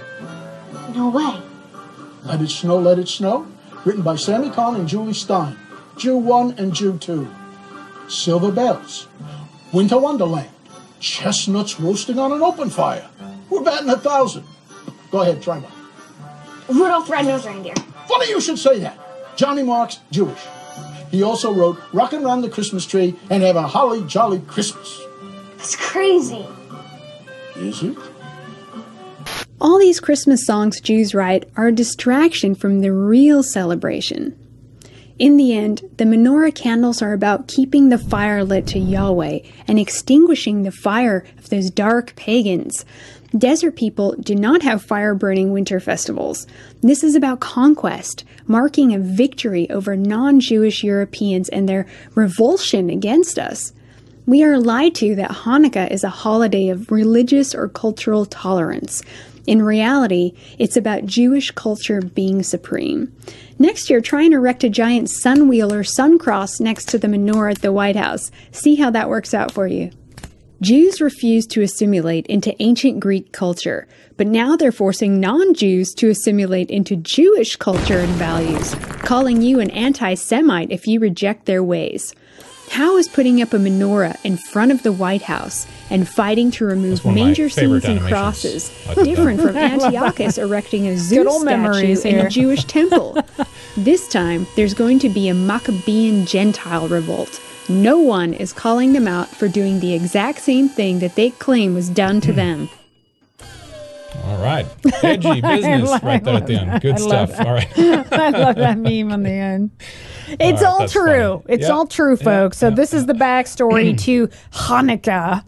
And it did not build Western civilization. Well, that's what exactly. That's what he's saying there. Go back to Dennis Prager. That he's saying that they are the progenitors of Western civilization, right? Not Greeks, not Romans, not even Persia, ancient other. There's many other ancient Indo-European civilizations, of course. Scythians. I mean, you could just go through the list, kind of thing. Like all those people. But look at how he's trying to get his Christian audience always on board with this like Zionist agenda. Oh, of course, preserve the idea of one God instead of pagan beliefs. So let's unite against those bad pagans, because us Jews are really with you Christians, but that's not the case. They're not. No, go and try and proselytize in Israel and see what happens to you as a Christian. Yep. Yeah, play that. It's funny. I played the clip Wednesday of the Young Turks, Kasparian and Schenk, talking about how they love Jewish religion. Jews are the best, they said in the clip. And it was like, why? Because they don't try to push it on you. And it was like, wait a minute. If you flip this and you would have made Christianity exclusive, meaning like it's just for a certain people. In this case, of course, you can find who's a Jew genetically, right? You do a test and it's like, oh, you're Jewish, right? Which means it's not just a religion, it's ethnicity, right? It's a race, it's a people. If Christianity or any other religion, that's partially why they're upset about Osatru or Funzed or paganism, because it's exclusively European. For Europeans. Yeah, because it's for our people, and we cannot have that. See. But in this case, on the Young Turks, they're just like, oh, it's wonderful that it's just for them, and try Christians saying, no, it's just for Europeans or white people. What would happen then? It would be like the worst crime in history. You know what I mean? All right. Anyway, the other one, a quick mention here. Biden, of course, upped the ante.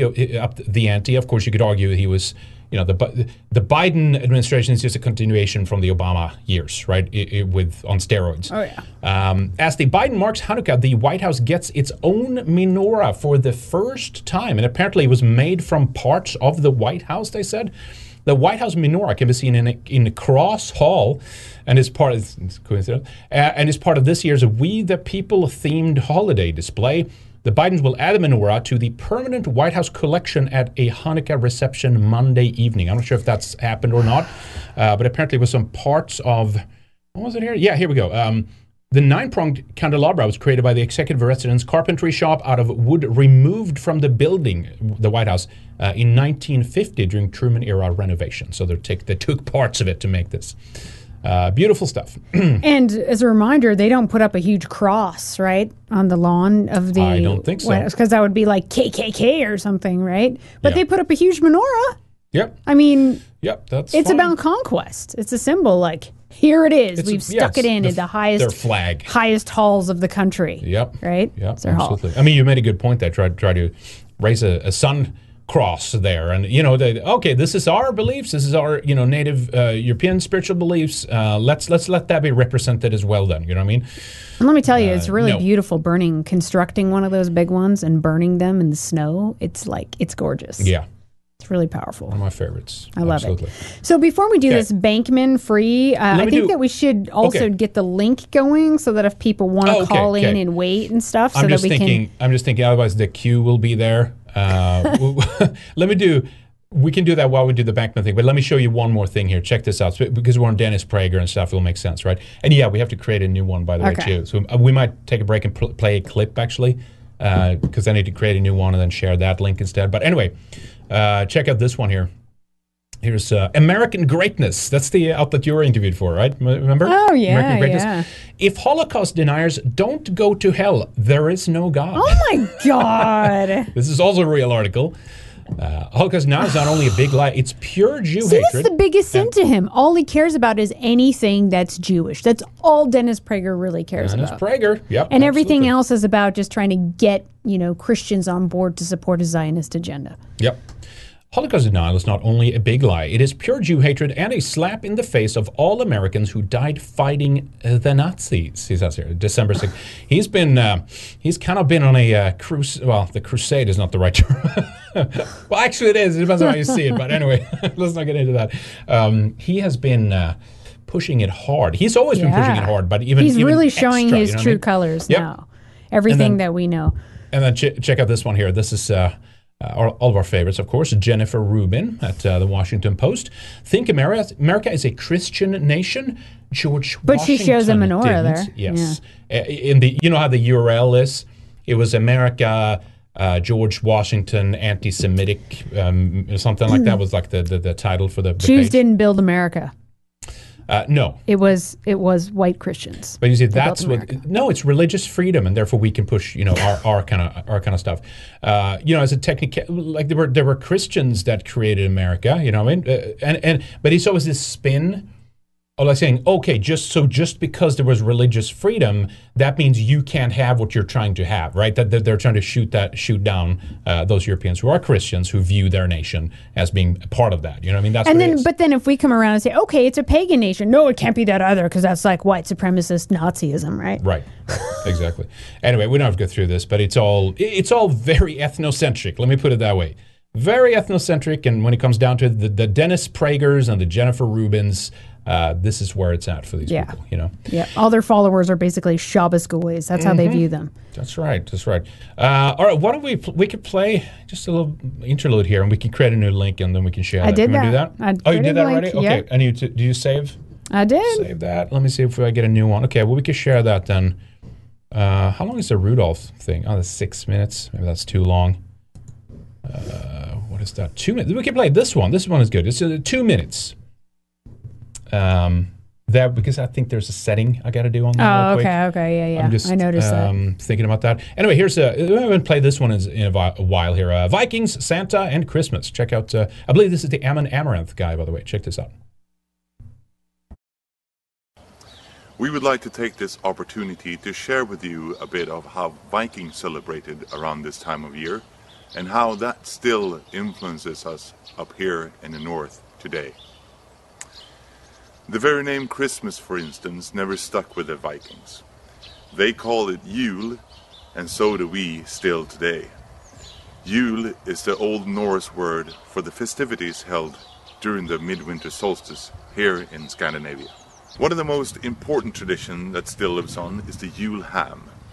The Yule ham is usually the centerpiece of every Julbord or Christmas buffet, and it represents Särimner, the pig that was eaten in Valhalla, or sometimes Gyllenborste, the boar that the god Frey would ride.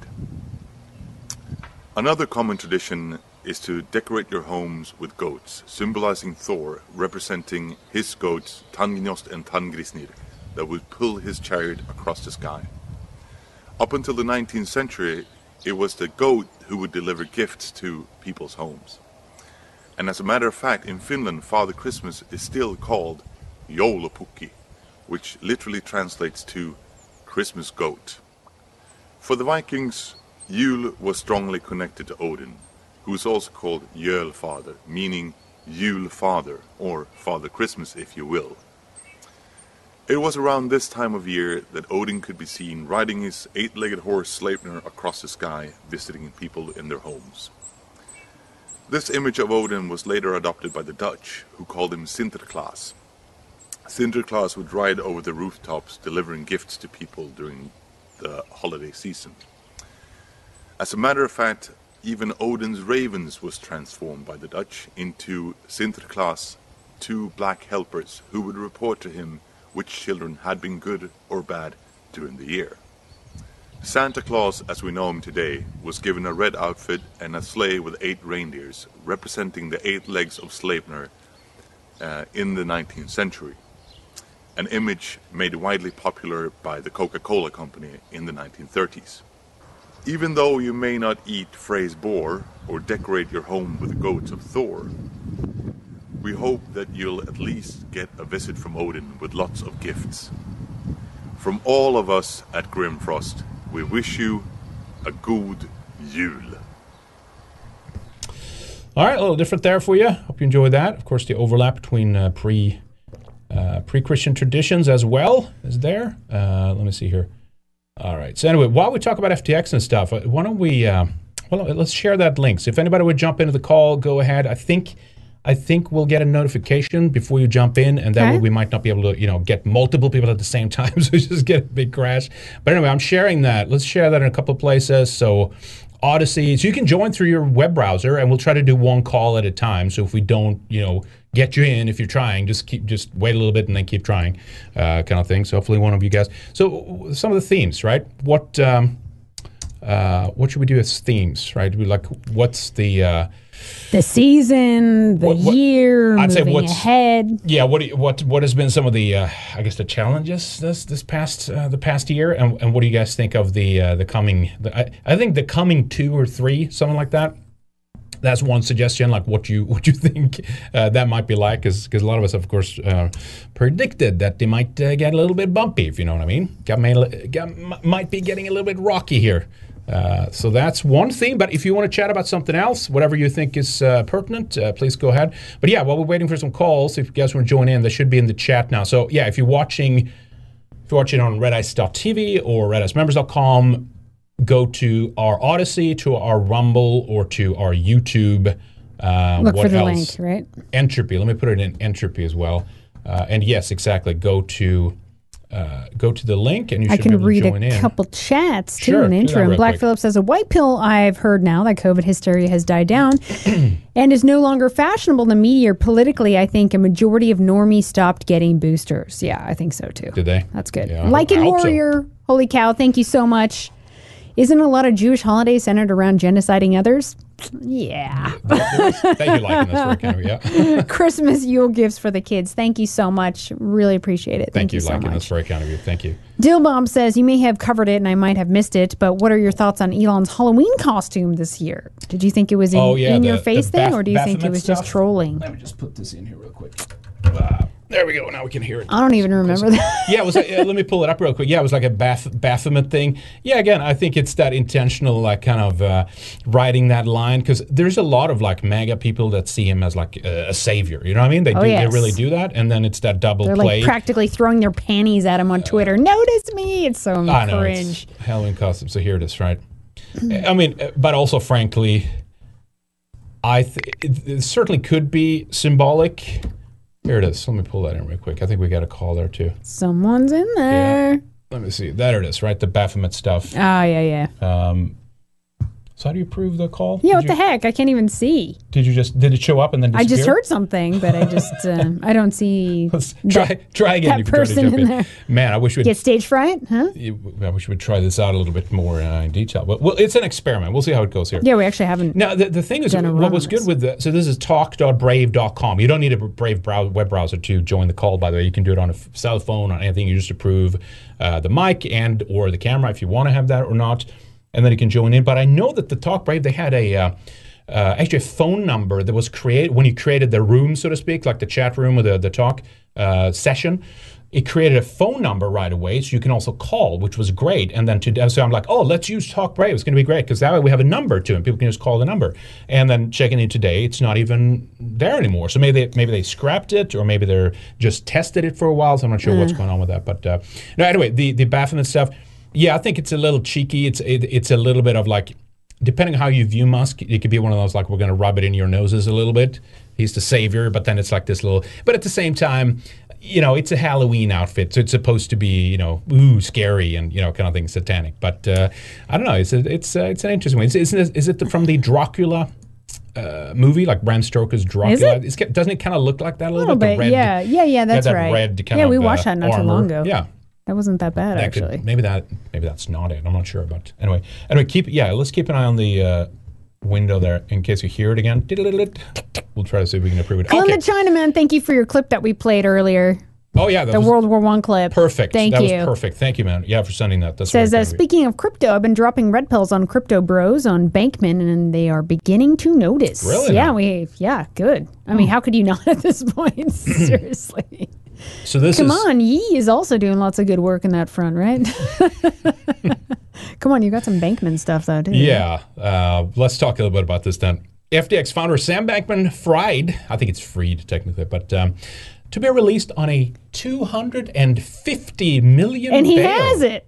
And he has that money, or at least mommy and daddy, or one of all the people that he's helped out, right? Siphon money. They're all helping him out. Yep. I'll show you here. There was some details on this here too, right?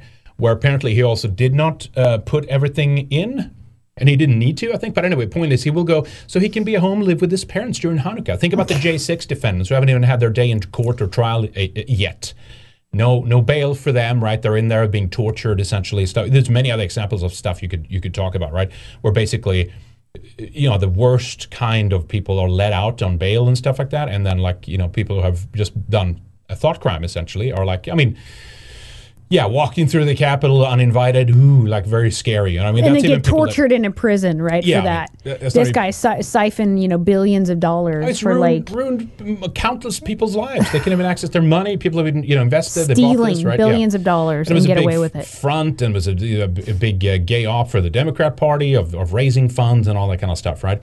So anyway, yeah, so he's going to be freed, so he can be awaiting trial for 8 federal criminal charges. And by the way, Glenn the Chinaman asked last stream, like, do you think he will be Epstein? And I'm like, I think that's very possible, to be honest. Yeah, just kind of sweep it under the rug, right? Because as we saw when Epstein was Epsteined, it's like everything just ended, right? Yep. All the investigations just kind of stopped, and it didn't even really matter anymore. Yep. Like, oh, he died, so all these, you know, all the human trafficking doesn't matter all of a sudden. Pedophilia doesn't matter. Protect all the clientele that he had, basically. Yeah. Let's not release the names. Let's not release the lists and all that kind of stuff, right? I think they would do that for this guy, yeah. Yeah, but someone had a little bit more information here then. A little background here on the judge as well.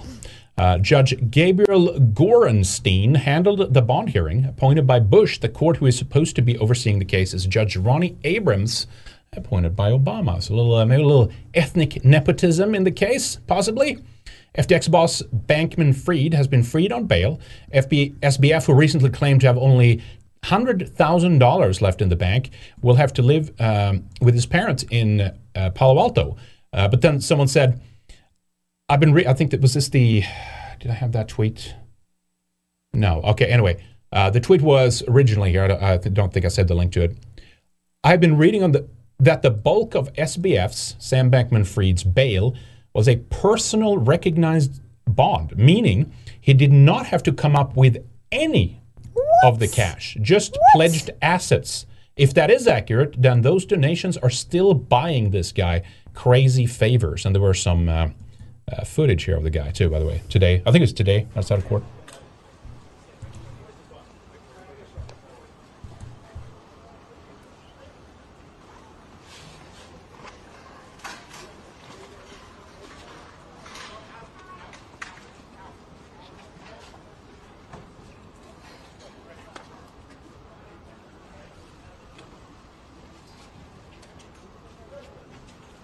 Not on car! Back up!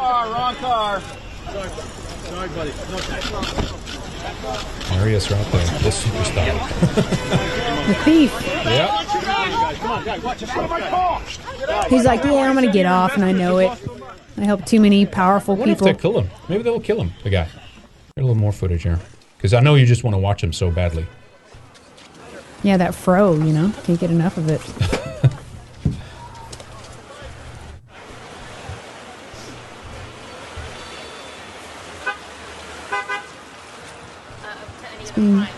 Whisked away to his parents' place in the Hamptons to go celebrate Hanukkah, right? Is that what's happening? All right, there it is. Isn't that crazy, though? Like the passes that these people get, right? Oh, of course, yeah. Are you guys trying to link? Someone want to join in? Try to, hopefully that links work. Otherwise, I have to create another one. Maybe that's why I got to try to join. I got to try. Can I join? Let me see if I can join from here just to see it. I just want to see if it works. Yeah, it should work. You have to allow. Okay, all right. Okay, it should work. Hopefully that works. I'm going to block it, though, because otherwise that will be confusing. Owens Ravens says, join in. Hail, Henrik and Lana. We are having a baby girl in May. Any ideas for Scandinavian names? So nice. Congratulations, and I knew that. That's awesome. Great. Sure. I mean, there's plenty to dig into if you want to. But, yeah, I'd shy away from some of the kind of the obvious ones. You know what I mean? I have some good, like a good list. If you want me to send you a link, maybe that could be appropriate, because it's kind of hard to like, hey, do this one. You know? Yeah, I know. It's like, oh, I forgot about that. Signa, or you know, yeah. I mean, there's. I do like Signa, like Signa. In English that would be Signy. Yep. That was another name. I was like, oh, I really like that. You name. Like that? Yeah, but Sigrid was the one. You know, color Sig or Siggy for short, but Signy I really like too. I think you said you had Astrid too. Is great too, yeah. But I remember the golden one. He named his daughter Astrid when I was thinking of that, and I was like, oh, okay, we can't do that one. And then you said you had a teacher that was named Signy or something, so you had some association to that, right? Was it? No, it was Ingegerd. Was okay. Well, that's totally different then. I don't think it was it. No. That it was a classmate that had it that you didn't like. Yeah, there's always that, right? You have some association, sure. But yeah, Astrid is great. Signy is great. I love those two names as well.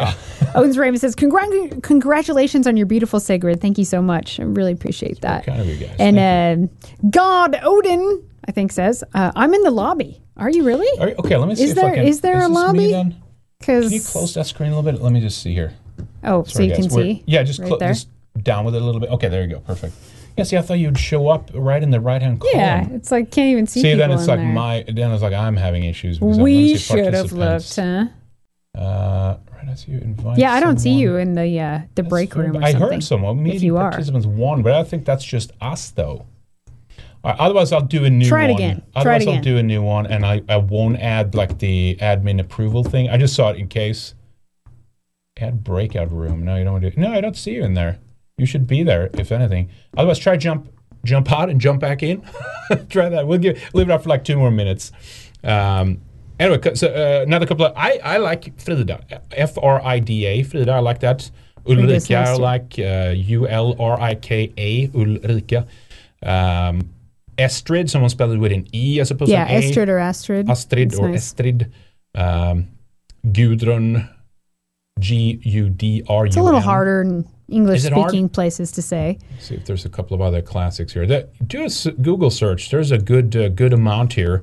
Just do like Norse female names and see if there's something that stands out to you. But no, I think there's definitely a few good ones. Bodil, it's funny because some of these names is kind of names that are like, us kids at the like it's 80s. Was you know what dorky I mean? Or something? Yeah, you made fun of some of them, and then like later on, I'm like, oh man, that's like such a cool name. I can't believe that. I love the name Leif, right, for a boy. That's Leif. One of our son's middle names. Take like Rune. I'm sure like I think most Swedes, unless you're maybe below a certain age or something, like Rune was one of those like older guys that's kind of nerdy and you kind of make fun of him, you know what I mean?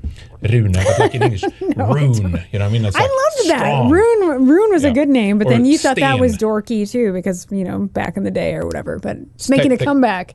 Sten, right? It's like stone or rock, you know, that's a good one. Signy. I like that one a lot. Yep. Helga is another one. Yeah, it's all right. Gudrun, I said a Gunhild. Yeah, Bodil, that's funny. Tuva, that's nice. That's all right.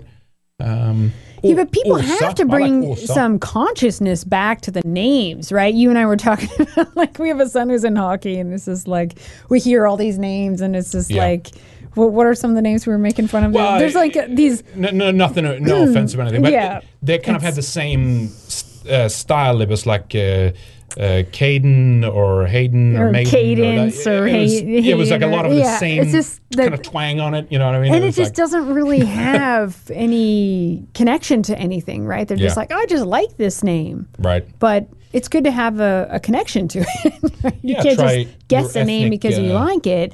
Yeah, right. Go back to the origins of your people, right? Your own heritage to draw back from, you know, some names. Yeah. That could be good. Definitely. Yeah, there might not be. Let me create a new link then. Dang it. Yeah, because that's not normal. Normally would be getting hammered here, so something's not right. Yeah, it's probably my bad. Let me see here. We could play... Let me see here. Ooh. Yeah, you like that pause? Let's play a little interlude again here. Okay. And then we'll... try and figure out this phone situation, like do another... No, I think it's working. We'll just do new links. Anyway, okay. Enjoy this. We'll be right back, guys. Thanks. Have yourself a merry little Christmas.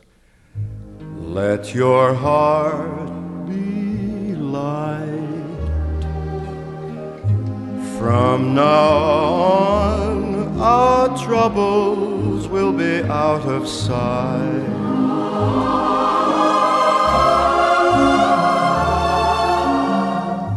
Have yourself a merry little Christmas. Make the Yuletide gay. Make the Yuletide gay. From now on, our troubles will be miles away.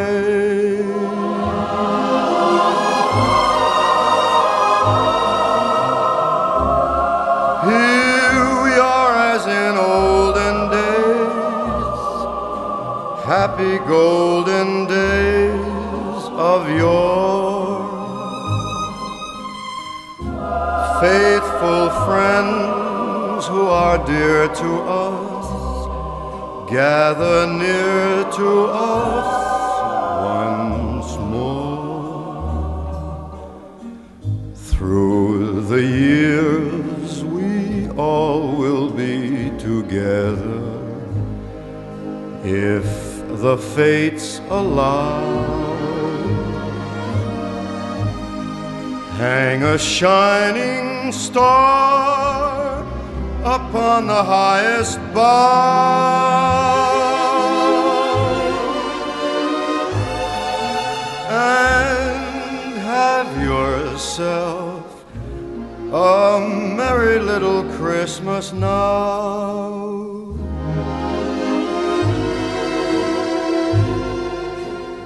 Here we are as in olden days, happy golden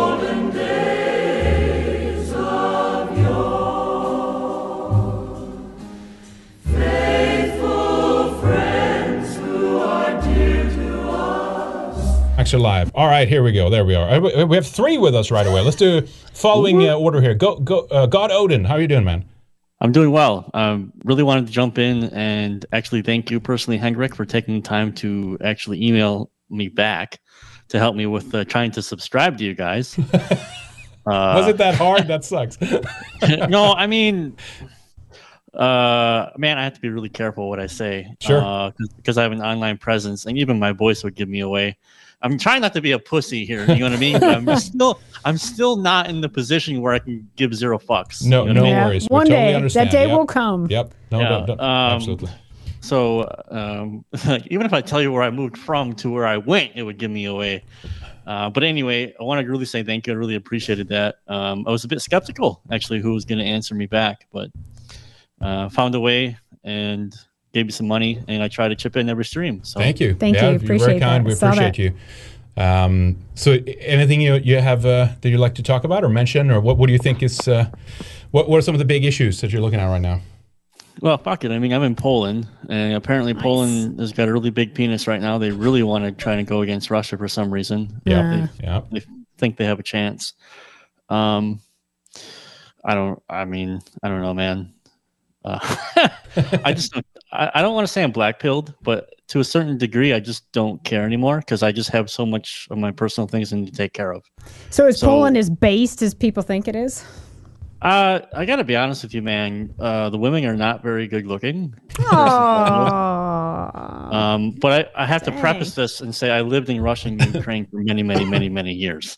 Okay. So you're comparing with that? That's what you're saying? Yeah. So, Russian and Ukrainian women are better looking than the Polish women? Straight from the States and went to Poland, the women here would be drop dead gorgeous, but right. I'm spoiled.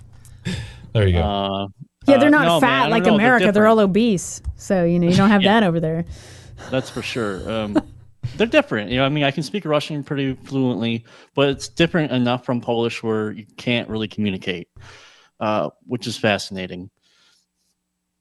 The words are just significantly different enough where you just can't actually find a common, That's crazy, it's more in common with the Ukrainian language, ironically. Really? Yeah, it's different. Huh. Yeah, so that'll put a damper on things for sure. And then their English isn't that great too. So it's and you can't communicate. It's kind of hard to start a relationship. How's the Poles' English? Isn't that somewhat decent? No? Yeah, it really depends on what their job is. If they're working in the IT sphere or they have any sort of connection with the international. I almost started speaking Russian. Sorry. I'll say sphere again because I don't know the English word anymore because I forget English now.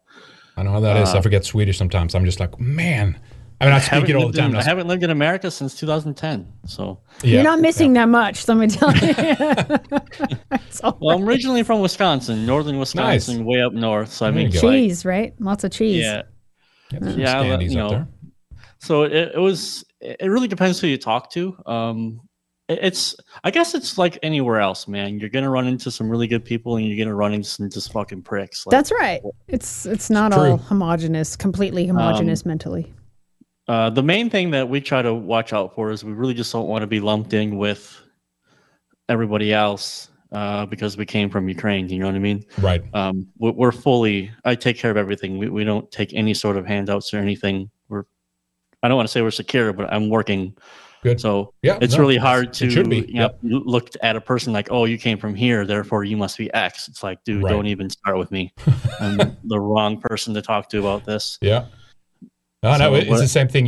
I'm a resident in the U.S. and stuff. I had to sign paper, and obviously that's the right way to do it, right? But I'm living here right now, but I can't get on any welfare. Yeah, you have to sign papers that you wouldn't take it, just like my grandparents did. All these lefty writers love to say, "Oh, well, your grandparents were refugees, fleeing the Bolshevik mass murder of Russians," but they also had to be sponsored, and they were sponsored by churches, and they didn't take a dime of welfare when they came here. Yeah, so it's the fascinating thing is, right? When I moved to Siberia, because that's where I went.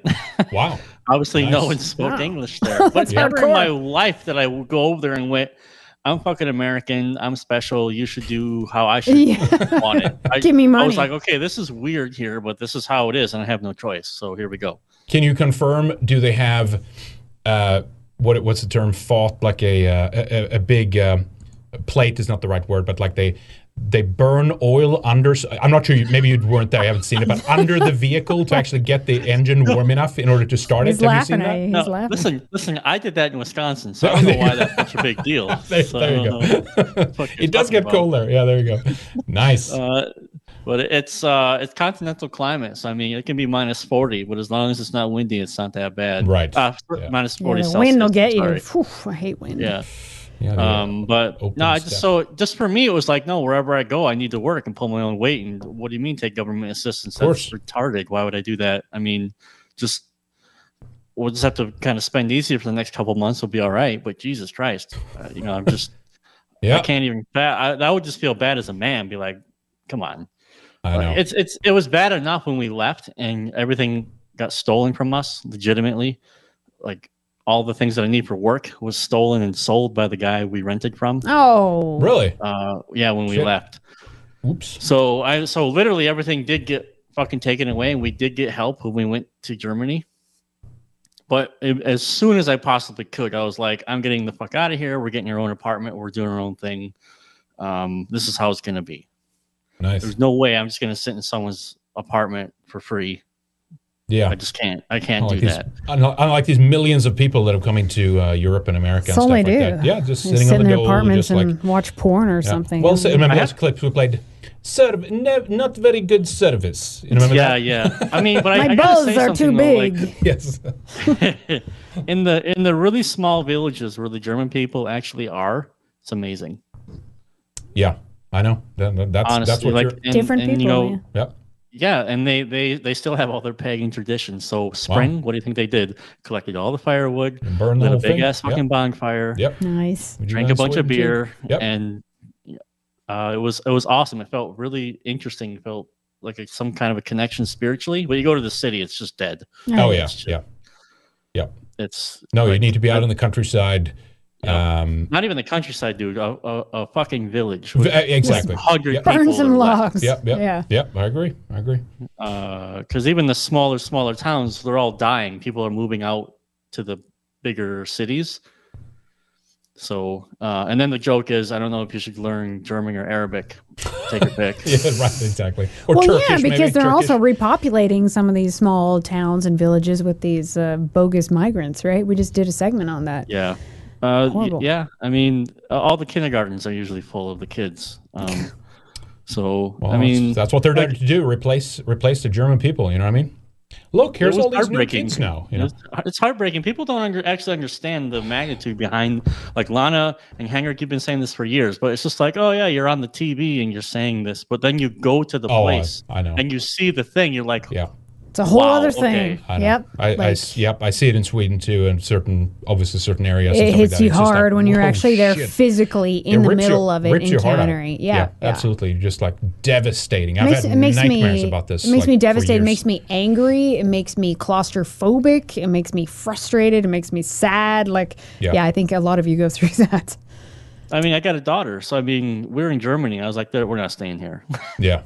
Yep. We're out. And then you can't do homeschooling. You can't have any sort of medical freedom with your kids. Yep. Nothing. Yep. It's all mandated. You know, it's like Ernst Zundel a long time ago. He talked about the book Germany on the Couch. You know, it's not that they disarmed them militarily. They literally psychologically just broke them. Yep.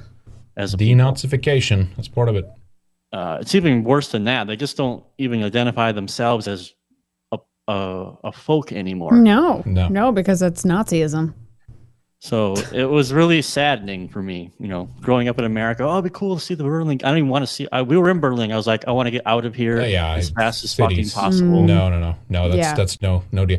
It's dead. I mean, it's a dead, decaying and rotting civilization for the most part. You can find gems, as you say, here and there in certain pockets, certain areas maybe, but I think that death just have to probably completely occur. And then out of those ashes, I'm still positive. I'm still wiped. I still think there will be a segment, even might be very small, but look, a lot of more people could still come over, but they will revive. There will be a revival of this. They will come back. It is not everyone wants Weimar. Yeah, for sure. Well, I mean, what is the percentage of people that actually took part in the Revolutionary War in the States? Very little, as far as I hear. So I mean, there's always a chance, like you know, Jim Carrey and Dumb and Dumber. So he's saying there's a chance.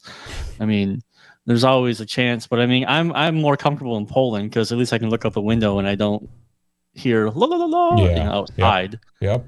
I hear kurwa all the time, which is Polish. So as it should be. You should be hearing exactly. And if we're going to be here for any length of time, we're going to fucking learn Polish. That's just the way it's going to be. Yeah.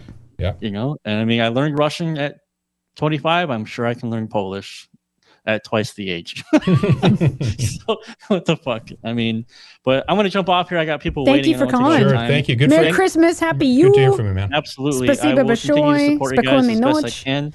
Henrik knows there's something waiting for him. I just, the creative process is as such sometimes. No worries, man. Take your time. I got a shitload of work. Really appreciate it. I'll get it to you. I'll email it to you when it's ready. Thank you. I hope you guys will enjoy it. Fantastic. You guys also have a great Yule, great Christmas. Congratulations again on the family. Thank you.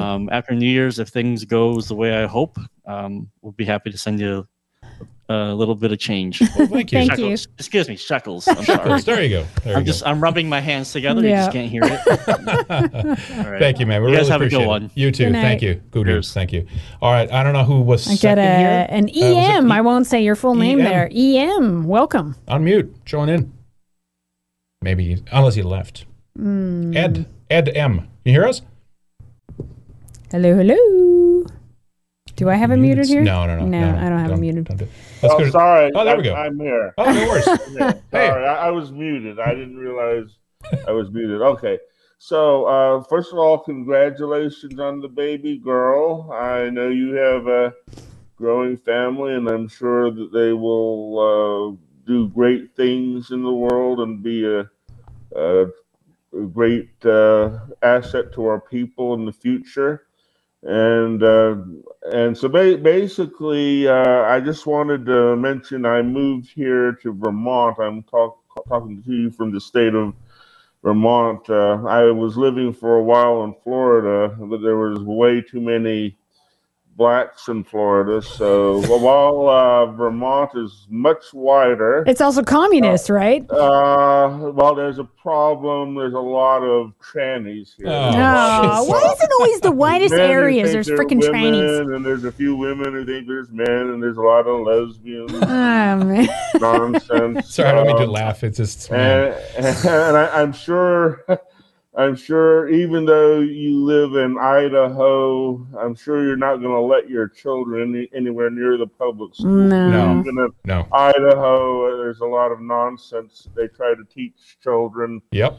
But I was just saying, I'm a 65-year-old man now, and I remember a time when America was truly a great country. I mean, I can remember back to the 1960s when we were self-sufficient in this country, and if you wanted a job, you could get a job, and everything was great. And unfortunately, I see how we've squandered that heritage. And you know, I remember when I was going to school myself, and I was privileged. Even though I was going to school during the time of integration, I got to go to an all-white school, and I didn't have a lot of the problems some of my younger brothers had going to more integrated schools. And I just realized that schools these days are so different from when I went to school. I mean, when I went to school, you never thought anything about school shootings. That wasn't a thing. I mean, it just no school shootings, no trannies, no anti-white crap. And then come the 1990s, and I guess there was Columbine, and now it's I guess you have school shootings all over the place. Yep. Some of them don't make the news. Exactly, you don't even hear about them. Make the news, and I'm wondering if you've bothered to look into some of the causes around that.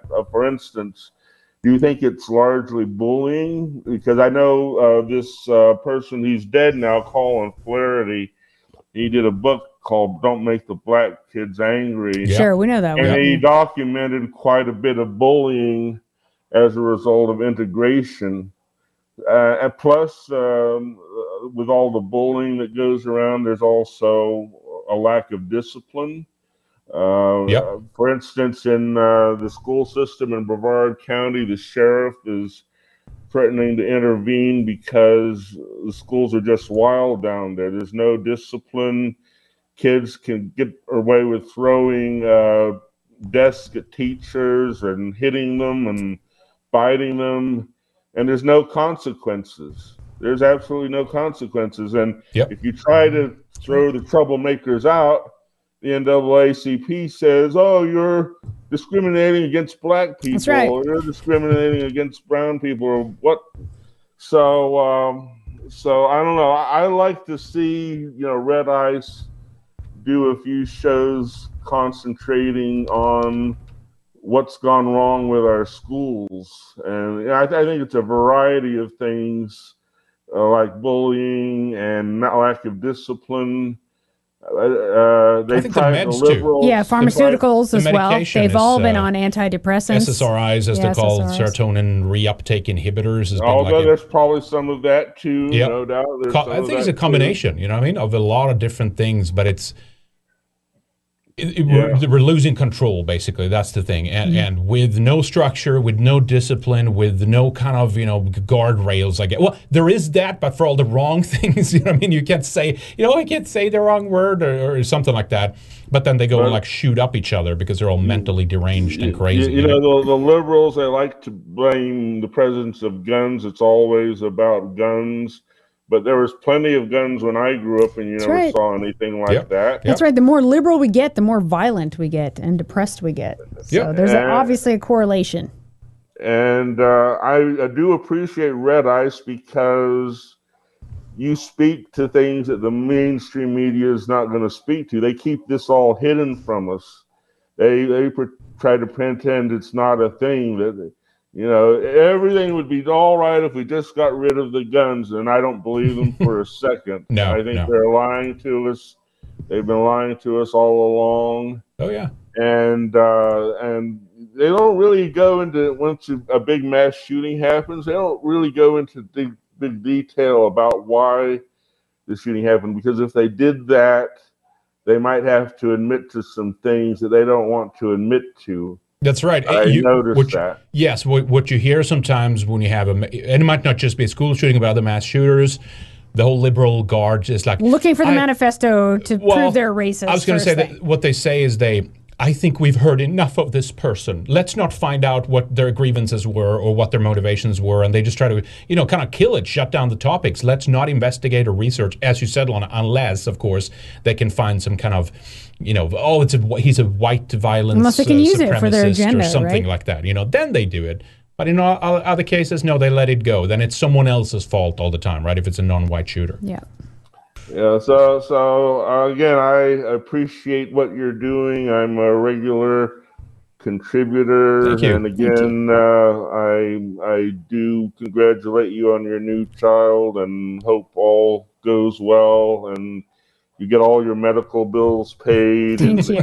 Yeah, it's crazy. Continue doing what you're doing because you're being a great tribute to the white race and to our people. Oh, thank you. I guess that's all for now. Sure. Good to hear from you, man. You ought to do these call-ins more often. Yeah, we will. We talked about that. We have to do them more regularly. Definitely. Absolutely. Okay, thank you. Enjoy your Whitetopia up there. Your tranny Whitetopia. No, I'm just joking. See you later. Thank you, man. Good to you. Merry Christmas. All right, we got GM on the line. Hello, hello. Hello? Hello? They might always... I'm sorry, I had to unmute. Can you hear me? Oh, yeah. No worries. Loud and clear. Yep. How's it going? All right. Well, first, I want to say thank you guys so much for your show. I mailed you, I think it was like $20 or $30. I can't remember. So you might know who I am. But thank you. So I remember in 2017, right? I was getting called a Nazi on Facebook all the time. And I saw a clip of Lana Lochte.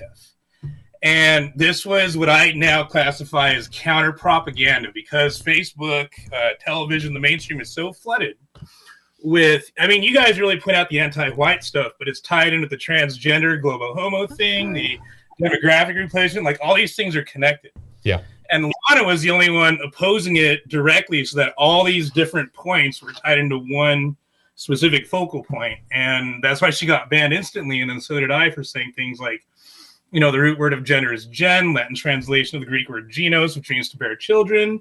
Gender has always been biological sex. You can't separate it. So I want to appreciate that. I want to send my gratitude for you guys. Awesome. That's nice to hear. Thank you. Good to hear it. Yes, you've been with us for a while. That's awesome. So off and on. I was originally liberal for a while, and I'm the 56% like a Merrimut. Okay. Now I know. I know who you are now because you've written. Oh, yeah. Yes, oh, yes. Yeah, it's all coming back to me, and you wanted to come on, and this is perfect because now you're wrong. So this is great. Well, So my family has been in Taos, New Mexico, since 1608, from Spain, the Mondragon family from Taos, New Mexico, and I'm 60% Spanish and 30% Native American. Cool. So to me, Jews and whites are both above the racial hierarchy compared to my race, right? So when people talk about a Native American ethno-state, white people are the best at agriculture. If you lose white people in the United States, you're going to lose food, economy, paved roads, toilet paper, flushing toilets, and all these things. And we'll go back to a hunter-gatherer, like, you know, nomadic, tribal warfare, high infant mortality rate. But there's a genetic thing. It'll be like an the latest Avatar movie. Yeah, the Avatar movie. This noble savage. Everyone just pick... It'll be magical. We'll be riding eagles. Bioluminescent fruits. No, so I study a lot of science. And so one thing is the Native American genocide, as it's alleged, was not intentional. Native American genetics led to an inferior immunopathology as well as a digestive system. The Native American pancreas and liver does not secrete enzymes necessary to process and metabolize alcohol into sugar. This is why they have the highest rates of diabetes. Alcohol overdose death rate is 13%, where it's 5% globally for everybody else. And this is why white people drank alcohol, built ships, and conquered continents, whereas the Native American drank alcohol and, you know, traded his land for beads. And ended up on reservations where there's no reservation for the white man. The 90% white population in the 1950s is why the United States became a world superpower over entire continents of Latin America, Africa, and Asia. If you read Race, Evolution, and Behavior by J. Philip Rushton. Hey, can we put out your feed? Can we show you? Oh, yeah. Okay, we can put out. Okay, yeah, I'll pull, yeah, I don't want to do it if you don't want to. Yeah, I see you. No, I can't see you. I do not give a... Like, come on, you can claim your Indian heritage and it's all good, you know? Oh, yeah. No, I feel bad for you guys because so many white people are psychologically neutered by the modern culture. So to me, just growing up in New Mexico, the biggest contributing factors to the demise of the Hispanic population was Hispanics. Genetics create culture. Genetics create civilization. Mexican genetics create Mexico. European genetics create Europe, America, Canada, Australia, and New Zealand as well. So when you look at that, to me, I didn't know the difference between white people and Jews when I was a kid, but I saw it as white people. I saw it as Peter Fonda, Dennis Hopper, and all these hippies, right? 1960s, white people with dreadlocks coming in with marijuana. Because Lana in one show said that, you know, they had built Taos to what it is now, and that's true, but that's a double-edged sword, because before the 1960s, Taos had very low rates of STDs, drug overdose death rates, racial mixing, and things like that. Now those things have skyrocketed, and with that, so is the economy. So Taos was a poor little town, didn't have dirt roads till the 70s. Now Julia Roberts lives there. We've been there. It's a nice town. Yeah. It's like a hipster, you know, rich people town. Like earth ships and stuff like that, right? Yeah, earthship houses. So with that, you also get a lot of these Jewish influences, which is rap music. You've got a lot of the women now are rejecting the nuclear family and the old Spanish Catholic values and going for like as many sexual partners as they can, as many drugs as they can. And it's causing a moral decline, which is having a subsequent negative impact on the local population that has been there for a very long time. But another factor that is genetics again, right? Like Race, Evolution, and Behavior, he really talks about how Asians have a higher IQ on average than Europeans, yet Europeans dominated Asians. Africans have a lower IQ, but typically this is why they dominate athletics as well as prison populations. Is they produce more testosterone. No, this is a total Darwinistic thing. If you're stupid, you have to be strong. So in Africa, because you have a large low IQ percentage, you have very strong physiological resilience. African women ovulate 2 eggs per cycle. They carry to term in 7 months. Yeah. That's something. Yeah, there are serious racial differences that this book is really good about. But beyond that, because I took the red pill with you guys over the kosher conservative stuff, you guys seemed way more honest about more things than they were.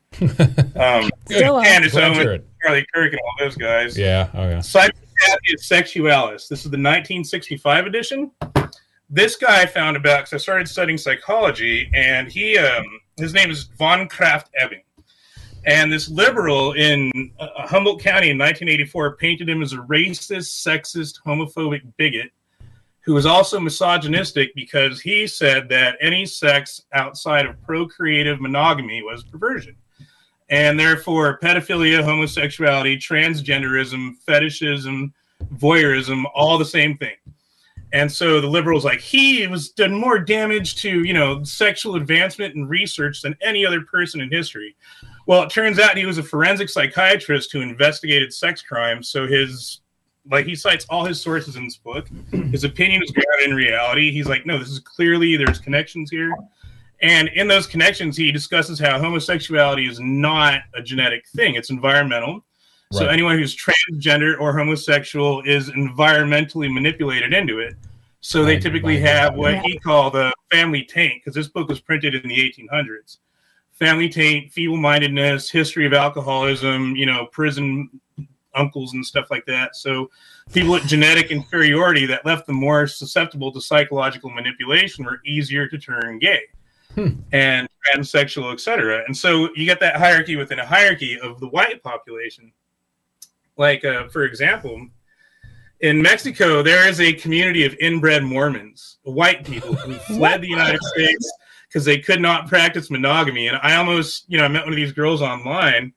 She has 44 siblings. Her dad has 7 wives. It's basically a sex cult for some of these Mormons and LDS people, But the problem with Native American or, you know, indigenous American genetics is the population was isolated in the Americas for over 700 years. So the long-term inbreeding caused genetic inferiorities, caused the pancreas and liver and immunopathology deficiencies.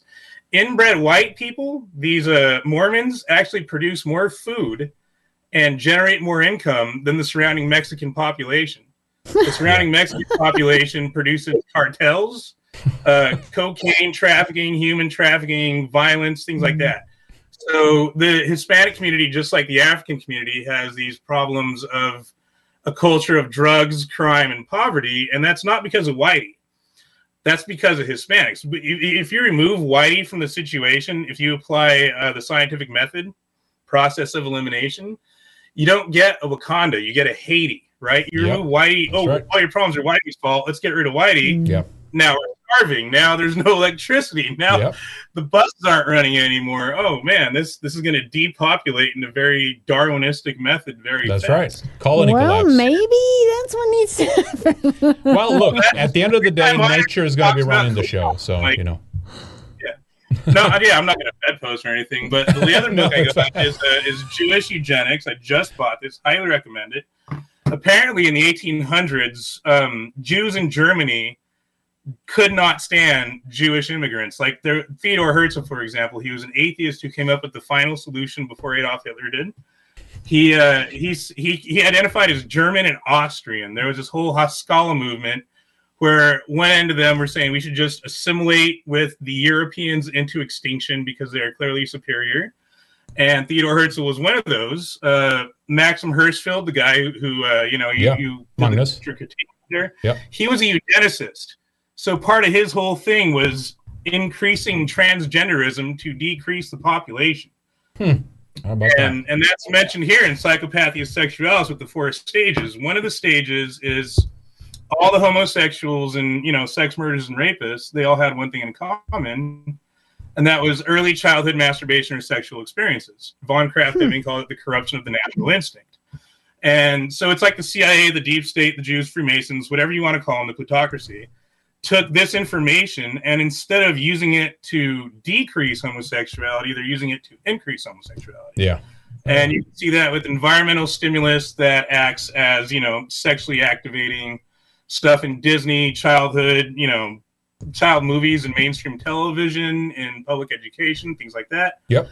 So right now, these people are very specifically increasing homosexuality and LGBT. And another aspect of eugenics is we've switched to a point where it used to be differential mortality was a determining factor in demographics, which means more people died. Now it's differential fertility. Yep. Because thanks to white people, we have all this wonderful stability and, you know, things like that. So when you get into that and you really start to look at it, it's more like Jews sort of took advantage of pre-existing structures and manipulated them in a way that creates problems that were really unnecessary. Had you left the white population alone in the United States without immigration, you wouldn't need depopulation. You wouldn't have overpopulation. The white people would have sustained themselves just fine if they were left alone.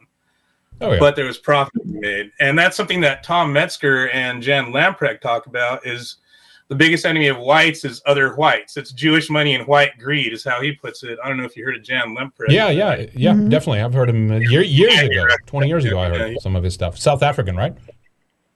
Yes. Yeah, that guy. He's really great. Yeah, he does some good stuff. Yeah, but I'm going to get off so other people can have a chance. Yeah, good to. You have to email again. I saw some people wanted to have you on for a longer segment so we can plan something because I know we were in touch. So you got to email me again because I just get buried in some email. And so I was like looking for your email there. So just shoot off another one to us. Shoot off another one. I'll email you guys again. No problem. Yeah, no, that'd be awesome. I'd love to be interviewed. I got a lot of good, strong talking points. Another one, interestingly enough, Judaism, I thought, was a ripoff of paganism in other ways, not just the stuff you described, but you've interviewed the other guy there who did the Visigoths and the Jews, American Krogan, and he talks about how the original Hebrew actually is polytheistic. And it got turned monotheistic in the King James Version translation of the Bible and stuff like that. And so there was a hierarchy of gods, just like Mount Olympus. The Aztecs also had a pantheon. And, you know, hierarchies form in nature all the time. So in that hierarchy, the theory was that when the nations went to war, the gods were fighting, right? So when Israel and Egypt went to war, it was like the god of Egypt fought the god of Israel. So by the Jewish values and virtues, when Rome defeated Judea, this means Jupiter defeated Yahweh. And according to Jewish law, that's because of the actions of the Jews. They pissed off their God so much that the God of the Jews, for like the millionth time, was like, dude, I can't stand you guys. Henotheism, right? They call it. There's a hierarchy, but they pick one to be their supreme God. Right, right. Yahweh was originally the prince, and then he fought his way up to become El Elyon, the king of the gods, and King James translated that into men trying to be gods, who are the descendants of Solomon in the Book of Kings and whatnot, but that was actually, very polytheistic. And so even right now, you have modern Judaism. It has this like Judaism for Gentiles, which isn't the real Judaism. It's the Chabad like public stuff. Mm-hmm.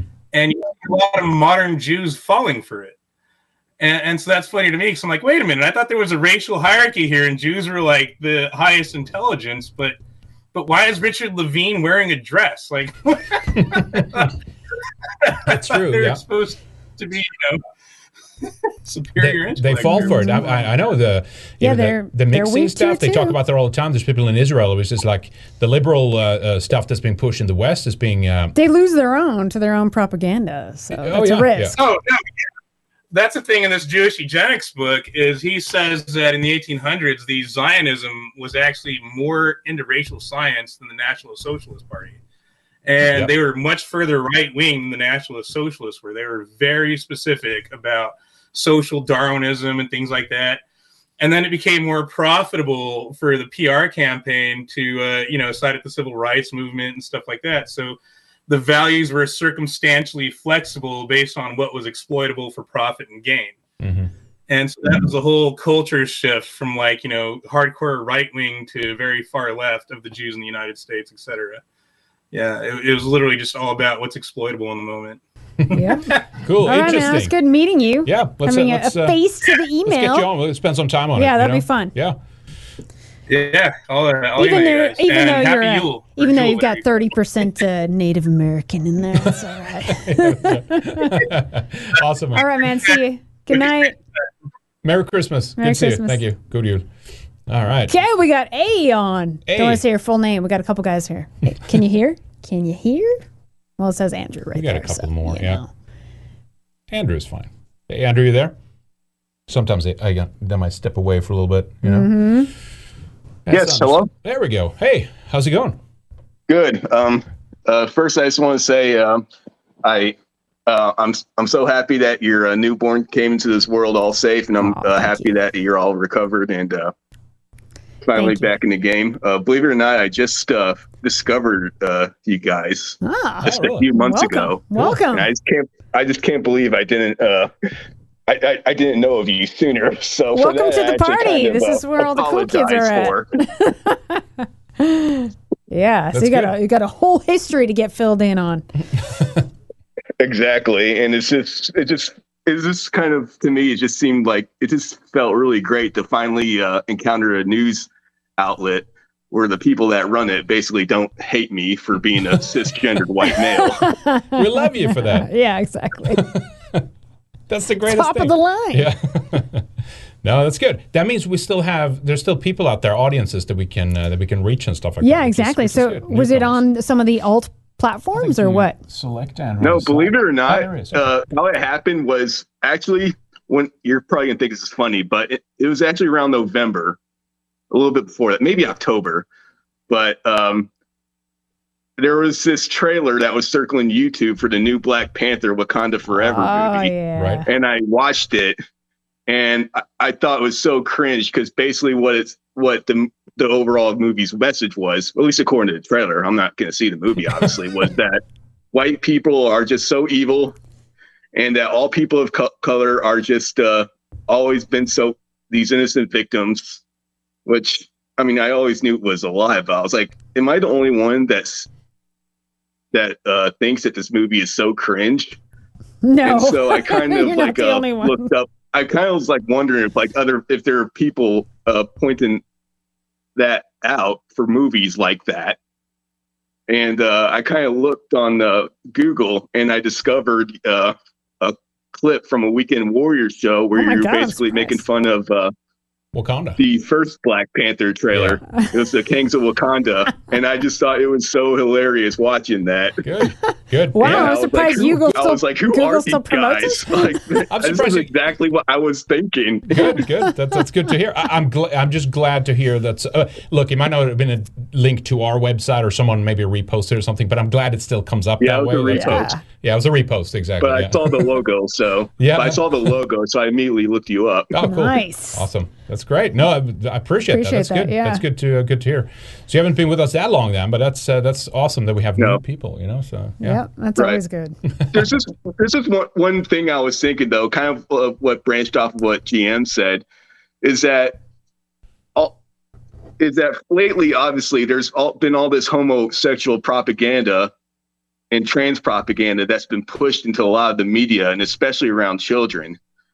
However, it hasn't always been like that. Even in the past decade, if you go to the early 2010s, that wasn't always the case. And it got me thinking about when I was actually in Osaka, Japan in summer 2015, where basically the Supreme Court ruled that gay marriage is legal in the U.S.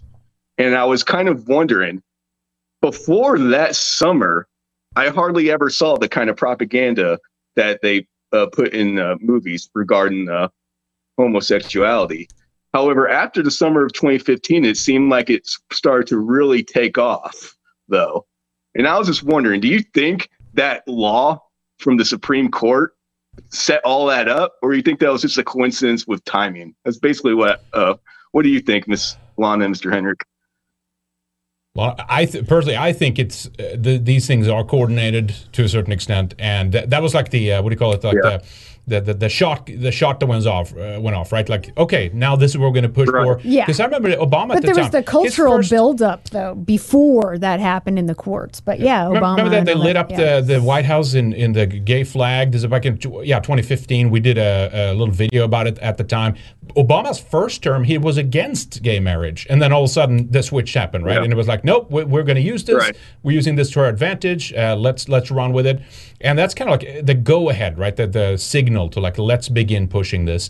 You don't always know how coordinated everything is behind the scenes, but cultural trends, there's certainly at least a set of people that cultural trends first. All right, let's push this out there. Let's do this. And then you have a large swath of people in the media, in entertainment and stuff, they just basically kind of agree, like, okay, that's what we're doing now. So it's not a conspiracy at every single step, but they basically like get, that's what we're doing. That's becoming popular now. They turn their coat, to swing that way. So that's what I think, to be honest. What do you think? Yeah, Ryan? Absolutely. And then once I think there was a cultural buildup for a long time, actually, for that. But then once it's kind of legitimized in the White House, then they really were pushing it hard, which then makes you think, how can you still say that you're oppressed and that you need rights when the White House is being lit up in the gay flag? Right. Well, they're not. I remember they took down the Confederate flag and the gay flag went up. Yep. I remember the summer that happened. Yeah, that's right. Dylan Roof was right in the wake of that, right? It was almost like, okay, down for a new flag, everybody. This is it. Yeah, no, that's a good point. All right. That's all I was wondering. I thank you so much for your time. Sure. Thank you. Nice meeting you. Yeah, you got it. Good to see you. And thank you for calling in, man. I appreciate it. Have a Merry Christmas and good Yule to you. You too. All right. Bye. Thank you. All right. I think we have one more in the call. Let's go to the last caller in. How's it going? Howdy. Yeah, we're from over in Wyoming. Oh, not too far. How is Wyoming? I've actually, we're in northern Idaho, but I've never been to Wyoming, and we need to venture over there and go check it out. I know the popular areas, but what are the good spots in Wyoming to go visit? Well, we're in the Star Valley. It is super cold here right now. See, that's what I mean. Yeah. Pretty bad. Cold. Like the Dakotas, Wyoming is very appealing, but it's cold and it's pretty flat, I think, in the Dakotas too. Wyoming, pretty much too. And then you got a lot of mountains. Yeah. I just wanted to hang out and be in here to say, "Hail, baby Sigrid!" Thank you so much for all you guys do. I, unlike the last caller, I've been following you guys for. Good grief. I don't even know. 10 years. Oh, wow. Awesome. Cool. Thank you. Yeah. That's awesome. You guys are clear voice in the dark. Appreciate it. We try to be, yeah. Yeah, I always wanted to go. I'm just Googling while we were doing it. Devil's Tower. Are you near anywhere of that? No? I don't think so, no. No, we moved here from New Hampshire, so. Oh, okay. There you go. Yeah. Getting away from the Free State. Yeah, I thought that was the place to be. May we ask? Wyoming's more space? It's free state, but freedom is not purple hair. Yeah, that's exactly. Yeah, we need more folks in even Wyoming, Dakotas, whatever, if you can take the weather because it's cheaper. I know Jackson Hole, though, gets hammered with a lot of liberals, though, right? A lot of liberals up there. Yeah, there's a lot of stuff in Jackson Hole that we're not a fan of. We're about an hour away, so. Yeah. Otherwise, the people that you encounter, are they pretty down to earth, I would assume? Like just normal, regular people that don't want to do the garbage. People out here are, simple, like farmers and stuff. Nice guys, though. Yep. Yeah. That's the root of civilization right there. Exactly. Without that, you'd have nothing, Just guys growing food, Yeah, Since we're here, I know all the guys that make my dairy. So. That's awesome. That's how you want to have it, though, You want to know you're a farmer. You want to know where your meat and milk and all that stuff comes from, where your veggies are grown, right? That's we got to get back to some of that stuff, Exactly. Yes, sir. I agree. Cool. Thanks for calling in and meeting you. So nice to see your face. What do you think? I'm not sure if you keep. I assume you keep up with it. What do you think? What do you think the next couple of years will be like? I think it's going to be a rough ride for various reasons, to be honest. But what's your hunch? Do you have a thought on that? Well, my family was there the first time in Germany, and I knew my grandfather. We talked a lot. I think Americans are going to be in for a big shock. A lot of them are. Yeah. I feel bad about that. I feel quite bad about that. He tried to save him. Yeah, I know. Well, yeah, they got to wake up somehow. If they don't want to listen, that's what happens. Smack back in place. That's just what it is, So, I just started making the videos myself. I made one that probably wasn't too palatable to many people. Everybody gets in those moods, and we sure do. And right away, got taken down. Oh, no. Right away? Damn. That's put it up for too long. Got to put it up on the alternative networks there. Yeah. I think somebody clipped it and threw it on BitChute. Okay. So, well, send us a link. We can check it out. I want to see that. Talk about Fed posting. Yeah. Oh, is that it? Okay. Well, that's always good. You do that, and we'll keep it clean here. Take care, guys. Merry Christmas. Merry Christmas. Good Happy you. Thank you for stopping by. Appreciate you. All right. I think we have one more. W-O. Let's go. Well of Word. Word. I think it's English. Word. Hello? Hey. Yes. Hello. Can you hear me? Yep, we sure can. How's it going? All right. Hey, great. Good Yule, Henrik and Lana. Thank you. Same to you. Yeah, I had a couple questions for you guys that might be kind of in a festive mood here. So being myself, I've been practicing paganism, Germanic paganism, for the past couple, I don't know, 4 years or so. And a couple questions relating to, first of all, how did you guys deal with it with your families? I would imagine growing up as Europeans, you were probably Christian, maybe not. Maybe that's a wrong assumption. How did you guys deal with that with your families when you guys came out to them as pagans? Well, I grew up Christian. You did not. No, I did not grow up Christian. And it was just kind of, I mean, that's kind of one of the points I've been trying to make, that like our Yule traditions, Christmas, our Easter, our Midsummers, like all the things that's like the big high points of our cultural celebrations are pagan, essentially. So, I mean, there's a lot of Christians in Sweden, so I'm not trying to say none are Christians, but if your family is not super, believing, then most of those things were kind of, the framework were already in place. So that was not some, issue. My family was always interested in like the pre-Christian traditions. We call it fornsed, which means pre-tradition. Seder is kind of like an Old Norse word for like, heritage or cultural practices, stuff like that. Forn meaning, prior, basically.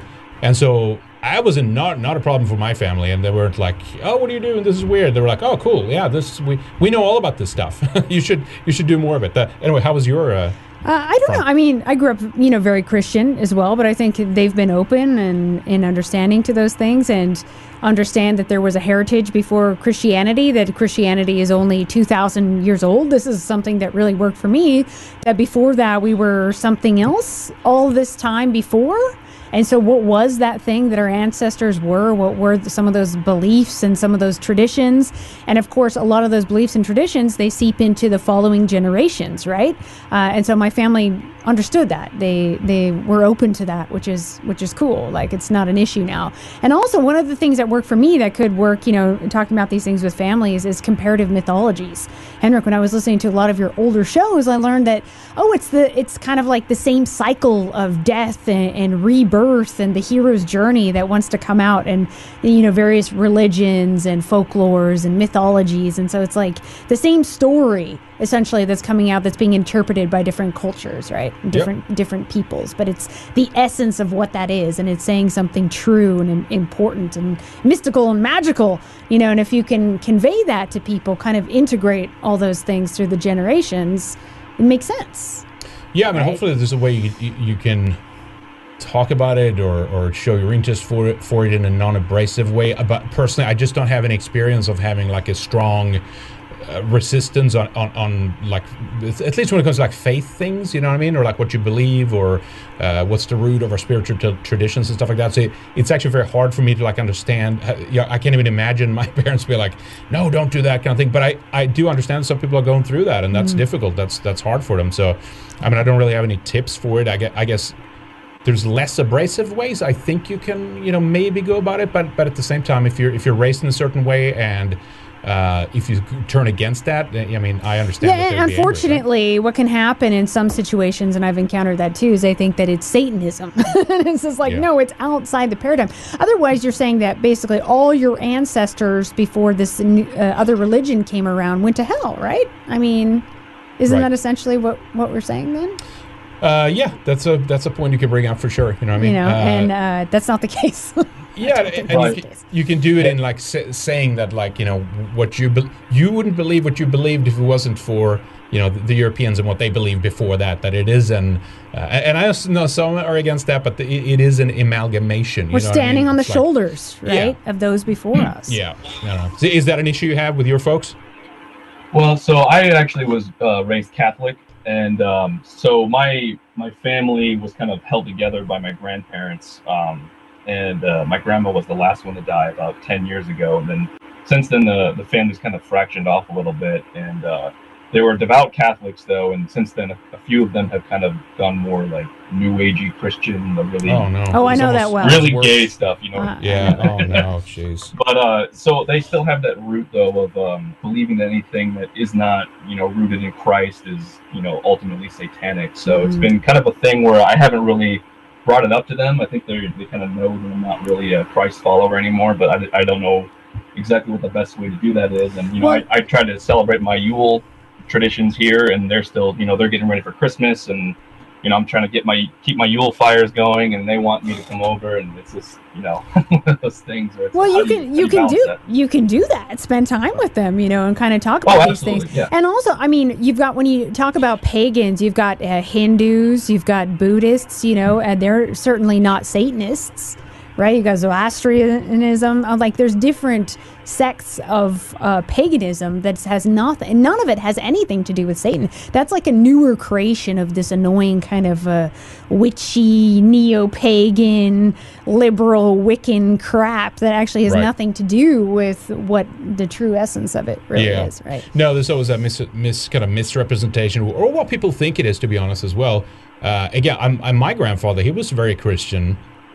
But he, at the same time, wasn't like, you know, he talked about it, and I listened to him. You know, we discussed things back and forth, and, you know, I was lucky enough to be somewhat old before he passed away. The difference is, again, it was why I'm a little foreign to the experience. There was never this, like, you know, abrasive kind of attitude, at least in my family, that was, you know, some kind of problem or whatnot. But you know what? To be honest, if it's hurting, it's probably better to keep it to yourself, unless you really feel that they need to know what you're into, or you know, bring it into the fold. Yeah, it's better to keep the peace. Sometimes it's better to just like you know, gloss that over, and you know, you do your thing when you have the opportunity to afford, if it's going to risk your relationship with them. Yeah, I mean, because it could work. Like, we have a community here where we have a lot of Christian friends, we have tons of Catholic friends, Orthodox friends, pagan friends, agnostic friends, but we just have this understanding of like, folk first. And that's what matters. And they understand, like, we have a lot of Christian friends who are kind of pagan adjacent. They understand the pagan influence on Christianity itself, and some of the teachings and everything. And we learn to put some of those differences aside, right? And it's just about priorities, you know. Prioritize, yeah. Exactly. Absolutely, yeah. So I mean, with my family, I definitely would prioritize spending time over them, and like you said, keep the peace. Yeah. Among my friends, everyone knows kind of where I'm coming from, and you know, try not to be preachy or pushy about any of that. And it's definitely family first, because that's ultimately what the root of, you know, paganism is keeping it with the kin. So exactly. I definitely agree with you there. So one other question before I take off. Along with this, if you guys wouldn't mind, I believe, so I'm rather new to Red Ice. I believe I've heard you guys say that you are practitioners of Alcatron, is that true? Yeah, I mean, I've gone back and forth on the terms and stuff, and it's like, just to make it easy, yes, you know, kind of thing. But I mentioned the word before, "funsed" is like, that's really how we described it in Sweden. We don't say, well, we said maybe, you know, it's a belief system of the Asur, right? You can say, so yes, it makes sense to say "asatru," which means true is faith, and then Asa is the people, the Asur. But we could just call it "funsed," and it kind of, it a little bit kind of disarms the conversation a little bit as well, because there's that very, at least in Sweden, again, that's why it's a little different to maybe, you know, because we have that as a backbone. Almost everyone in Sweden understands that that's there, and it's like we've made it up to this point, and then sure, something else kind of, you know, continued and took over, but everyone recognizes there is a pre-Christian heritage before that everybody shares, and many people, even if they acknowledge it or not, knows those traditions, and they even celebrate them and incorporate them into their traditions. So, you know, it's a technicality. I like "funsed." I like that term. But if someone says "also true," totally fine with that too. It doesn't matter, you know what I mean? But yes, short answer, yes. So would you mind giving a little bit of insight as to what more daily sort of rituals or traditions outside of just like the big, you know, midsummer sort of things? Yes, for me, it's always been very, it's the high points and the high notes that I celebrate. I don't have any rites or rituals that I do daily or anything like that. I'm actually very, I'm not that engaged all the time with it. I like the big, kind of the cross quarter points on the wheel, so to speak. You know what I mean? Very strong on Christmas, Yule, Christmas, Easter, then Midsummer, and then there's a little bit less, at least in Sweden, on the Halloween thing. But we do have an All Hallows kind of celebration, you know, kind of like a farming, what do you call it, like a harvest festival, you know, that type of thing. And I'm I'm not like every day like into it and like, you know, I know some people that do. Some do. They chant on the rooms. Sure. They, you know, say, speak to their ancestors. There's various rituals people do. For me, it's a state of mind, and I'm always kind of having a dialogue with my ancestors and the spiritual world. It's just kind of a part of what I do every day, you know. But I feel like I actually need to do a video on that. I started writing about what it means to be pagan in the modern day, in the modern era, and how that would translate, because it's like you need to update that in terms of like what our ancestors thought back then, but how would that apply in the modern world with some of the things that we're facing today? Well, yeah, and that's one of the points I would have made. I think I made them in the last show or something. Like, I'm not that picky about that it needs to be a certain way, or that it needs to be. I mean, I appreciate and I like, you know, like rituals, right? But that's what we have something in our day-to-day life. Whatever we do, like you go up and you have your coffee in the morning. That's a ritual. That's a form of a ritual, right? Yeah, habitual. You do it over and over again, kind of thing. But I'm not that picky about it being super authentic. I appreciate that, and I like that, and I want to have it as authentic as possible. But some people need rituals, and there's different rituals that you can create, and if it works for you, you should do that. Yeah, I'm just trying to say, like, it's fine if it's kind of.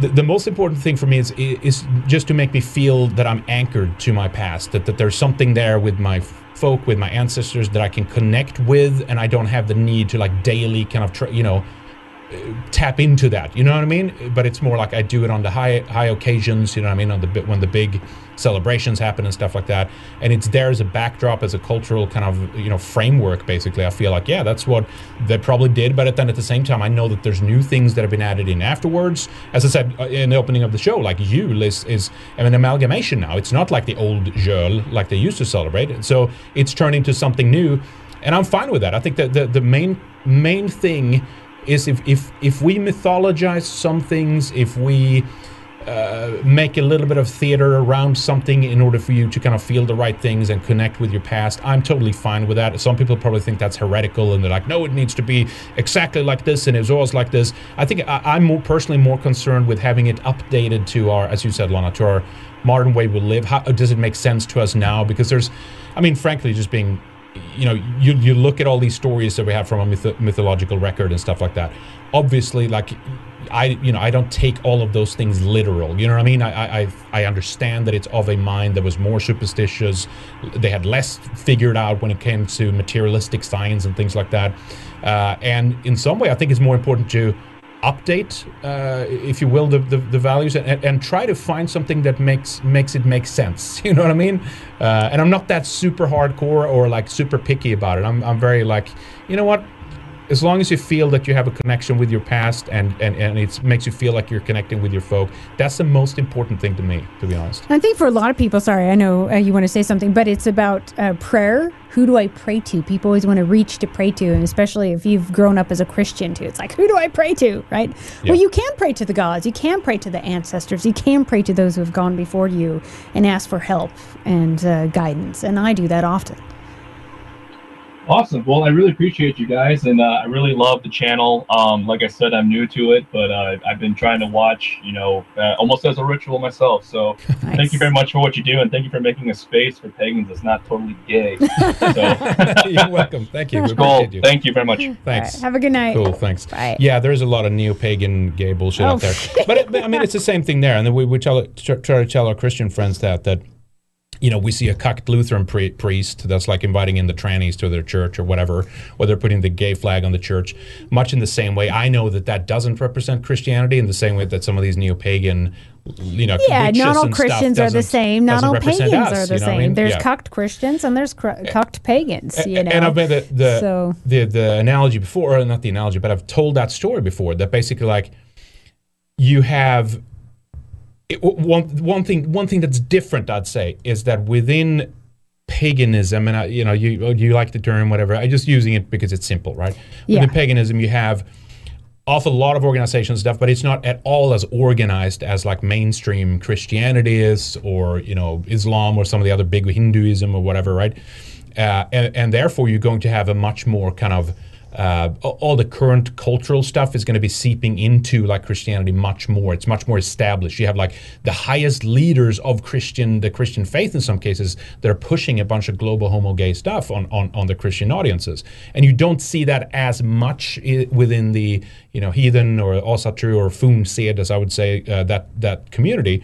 It's much more like a rando on a Facebook page that's like thinking that all the pre-Christians were all homos or something like that, and you don't get like an organization an organizational policy that this is the thing, so it's exactly. it's a little different in like how I guess powerful in a way or how established the religion kind of is. Okay, we got one more here. One more, then we'll wrap it up. Lucas Ladd, how you doing, man? Can he hear us? That's the big question. Unmute if you're there. Participant is muted. Let's see. Can you unmute him on? Yeah, let me try. You're in there? I think you might be able to, but we'll see. No?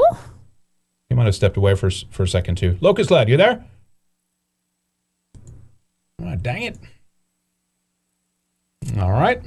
Well, I didn't mute him, so... Oh, that's fine. I'm not saying you did. Do you want to take a couple of the... yeah, I just want to make sure I didn't mute him. Sure. No, I don't think so. Yeah, if you hear us, just on... It just says participant is muted, so... Down in the bottom menu on the far left, I think. 30 to 64. Can you hear me now? Oh, there he is. There we go. Hey.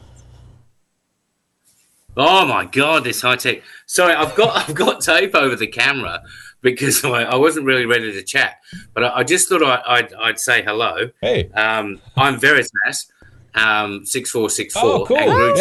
I was just going to read your chat. Thank what the heck? That's so funny. Right. Good to hear from you, man. So we've got down. I'm down under. A lot of Aussies. We're a sort of freedom rally, freedom movement. That sort of thing. It's all a bit of a melange. Well, we're forming a GrooveTube Productions. And what we were looking at doing is exactly what you're doing now. This is really funky what you're doing with like people bringing on board, like, because how easy would it be? For example, what I'd like to do, if you want to chat about it, send me a whatever you want. We'd like to finance different people that you would interview in this format, which is easy. It's simple for people to watch, and there can be participation. So if you're interested in expanding this sort of into a commercial opportunity, we'd be more than happy to sponsor interviews with people in the immediate and this sort of open forum if you're interested. What do you think? Sure, yeah. Let's chat over. Did you send me an email? Shoot off an email, and we can kind of we can talk a little bit first about email. Well, but you can do a call. Chase me down through Veritas6464 or GrooveTube Productions. @gmail.com. You got it. GrooveTubeProductions@email.com. Cool. I'll send you an email and we could chat, more offline if you want to. Yeah. We've got quite a substantial philanthropic entity supporting us down here because we just blocked it. There's so many things I can't become involved in with you guys because I just can't get through. Like the BitChute thing, the Subscribestar, none of that works for me. Because they block us down here. It's almost a gulag down here. It's really difficult to operate, and the coppers down here are insane, as you can probably see from Victoria. I know. We've been monitoring it the last couple of years. It's been insane. Yeah, we'd really like to give you guys a financial boost, and through your platform, create a voice down under as a conduit. Of course, based entirely upon your discretion and your format and your editorial pre and post production, whatever you like. But what we'd like to see is you accept funding for more content from down under, because they're just about to throw prison gates around New Zealand by the looks of things. I know. Yep. No. And we've got plenty of our Maori mates over here now just like slapping their foreheads. It's gone mad. So we really need a voice. And if you need money to achieve that project that you've been talking about, Henrik, for so long, then we've got dough, and we've got a massive audience that you haven't yet exploited down under. Sure. No, we love our Aussies. We love our Kiwis. Let's definitely keep talking about it. Yeah, exactly. And I mean, if you know people, you're like, you have a concept of like, hey, these are good people. Who to come on. Exactly. Yeah. That's lined up or that they know certain fields. Well, we recently assisted with the organization of, I don't know if you're familiar with Aussie Cossack. Yes. I am. A Russian expat that organized the neutrality rallies several weeks ago. Right. We want to maintain neutrality between Ukraine and Russia. We don't want to get involved in that European theatre. So there's a nationwide rally, the Aussie Cossack. I think he's hiding in the Russian embassy now. But that bad. He's like, there's so much interesting stuff. There's so much going on down here that it's not getting exploited by our overseas talent, because what normally happens is our overseas talent get absorbed by the overseas and they forget where they came from. Right. Yeah. So what we're looking at doing is buying some airtime, and you'll have a wealth of interesting stories. I mean, truly, sure. From the outback to the coasts, to the shining seas, there's some interesting stuff going on in the gulag down under. Yeah. So, Veritas646 at G or Gruchu Productions. And let's see if we can't make you guys wealthier and more broadcast more widely, and we get a voice. You bet. Short answer. Yeah, I'm interested. Let's keep talking. We'll talk off air a little bit more. We'll go back and forth, and we'll see what we can do. But yeah, no, I mean, and I've always said that too. There's an opportunity to expand the number of different shows that we do as well. Beyond that, if there's different hosts, even, and we can we can produce it, we can record it, we can edit it, put it. That was our dream originally, was to have different voices in different European countries that had different shows that we host. And we tried a few of them. Some were a little bit more successful. It was the continuity that was kind of hard. You know what I mean? Of just like getting the people, doing it every week. Yeah, what's the term? Not the habitual, but guys, we've got a bag of dough. Don't worry about it. Okay.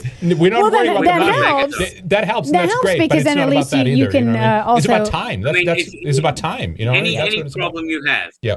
Any problem you have, if you throw enough money at it, you can solve it. That's true. With a good talent. I hear what you're saying, and I 100% agree, of course. If there's financial help, that means we could bring aboard people that will help us, produce it on time and do it in a timely manner, and we don't have to sit here. Then we could do ourselves. A regular segment that was just, Aussie, South Pacific focused. Sure, yeah, absolutely. Yeah. Absolutely, that's exactly what we had in mind. Yeah. That's exactly what we had in mind. Yeah. It gives you an opportunity for a whole new day, a whole new broadcast time on your channel. Sure. And you're expanding your audience tenfold. And trust me, the shit that's going down under will curl your hair. I know. You occasionally check in, and it's insane. I totally agree.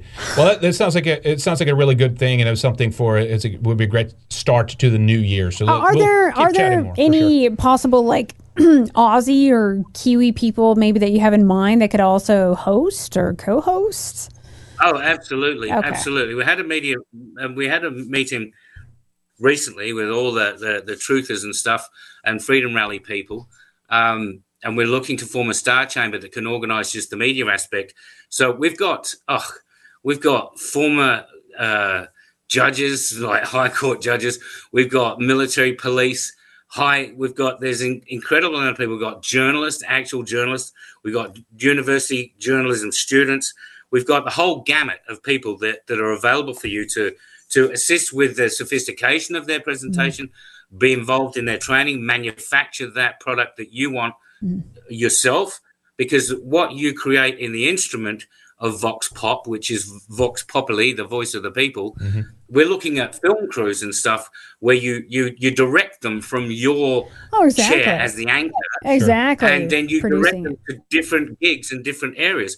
They bring back the Vox Pop, you guys edit it, and then then you work out which ones are the best front line camera, into camera people, and the best ones to sit in the chair and co-chair between the channels and the stories live, a mimic of the broader casting industry, only a more sophisticated version of alternative media. I don't like the term alt because it was hijacked. Right. Yeah. But you know what I mean. You guys. Yeah. And guys. You would also have the benefit of not being, we host them, they're Aussie, they're Kiwi, but it's not technically based down there, so the government can't like come after them, right? So it's like streamed and hosted from other countries. They're stubbies. They're stubbies.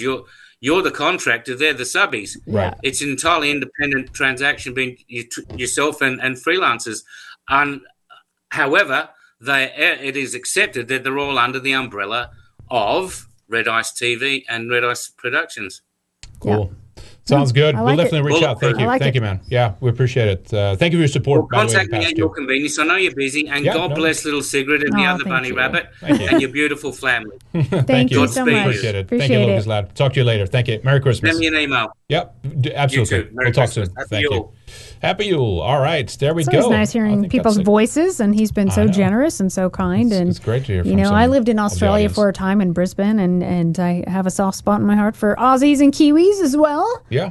I know it's getting crazy down there. I know it is, and we check in occasionally. We don't hear about it enough. Not enough. We check in occasionally, and yeah, no. Again, it's always, as always, it is. It's a time issue. You know what I mean? You got to choose what to do. And with money, though, you can hire people to help, but they have to be good people. Yep. Right. Yep. That's been the hardest thing there of having the consistency. You know what I mean? Or like in some cases, it's a professionalism thing. In other cases, it's the consistency. Or someone is they hot and heavy come in. And let's do all these things, and then you when you begin getting somewhere, doing the nitty gritty work, because there's a lot of nitty gritty work as well, behind the scenes. It just is. Yep. I saw Veritas 6464, who we just talked to, also said, "This is so cool. I tried to log in, got nothing, missed the guy's name. Very cool speaker details."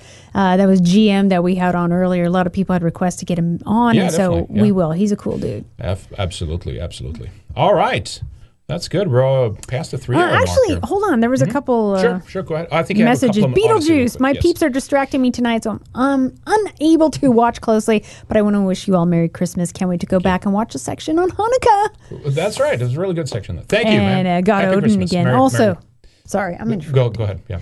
God Odin says, also, please share the list of Scandinavian names in the Telegram or something if you could. Exactly. I can do that. I did send also a copyright in Enterprise. Hopefully you saw that. Let me see. Did he reply there? Anyway, I can do that. I'll do that. Put it in the Telegram. All right.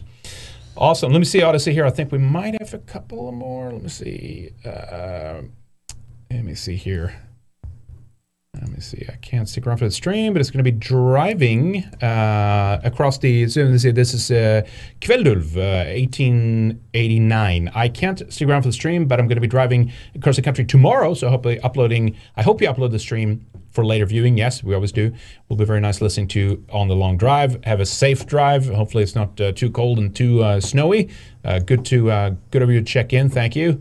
And Merry Christmas to you as well. Michael 57DE says they've profaned the Brandenburg Tor in Berlin by having a giant menorah in front of it. Yeah, I think we showed that couple of those photos we showed in your video. I think they might do it. Do they do it every year? I think they do. Don't they? Oh, you know it. Because maybe it's even a permanent exhibit. Is that what you call it? It might even be. I have to check that out. Actually, it might be. But yeah, it is a disgrace.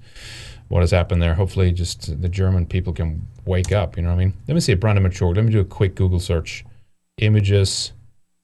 I think it's just around Yule time, Christmas time. But yeah, I don't see it on all some of the photos if you just Google it. But yeah, I know they do it around Christmas though. Thank you, Michael. Good to see you as always. We also have.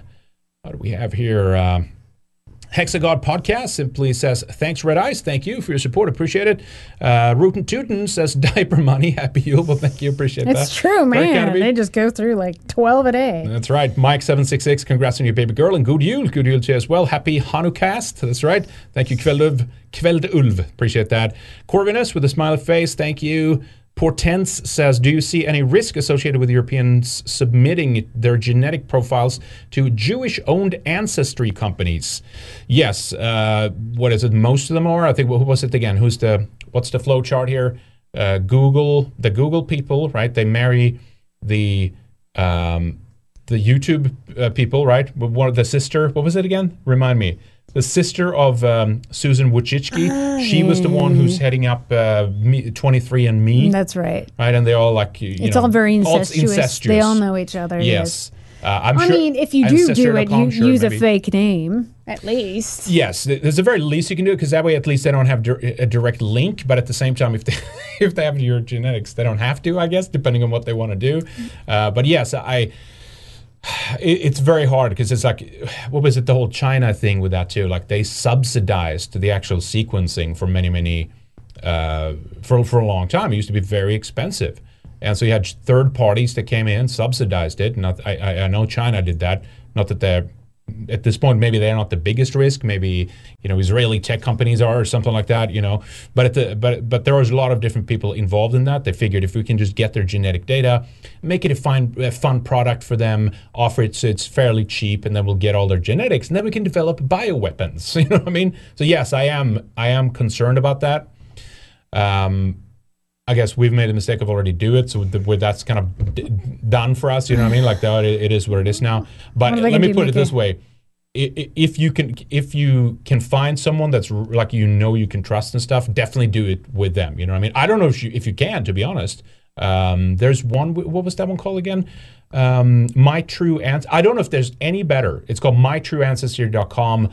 The last time I checked, they offered like you can. They're out of Switzerland. You can offer them, or they offer you a comparative genetic analysis to like some of the ancient finds. So, like cool. Older skeletons and bog people and the Siberian ice princes, like all the different things that they have genetic data from, and they compare you to that, which is closest. And I was like, hey, that could be fun, kind of thing. So I hope they're better, but I'm not going to say that they are. So don't take my word for it. Do your own research and check it out. But mytrueancestry.com. Hopefully they're better, but I don't know. All right, thank you, Portens. Appreciate that. Couple more here. Veritas6464 again. Thank you for your time. Let's do something great. Yes, I want to do great things.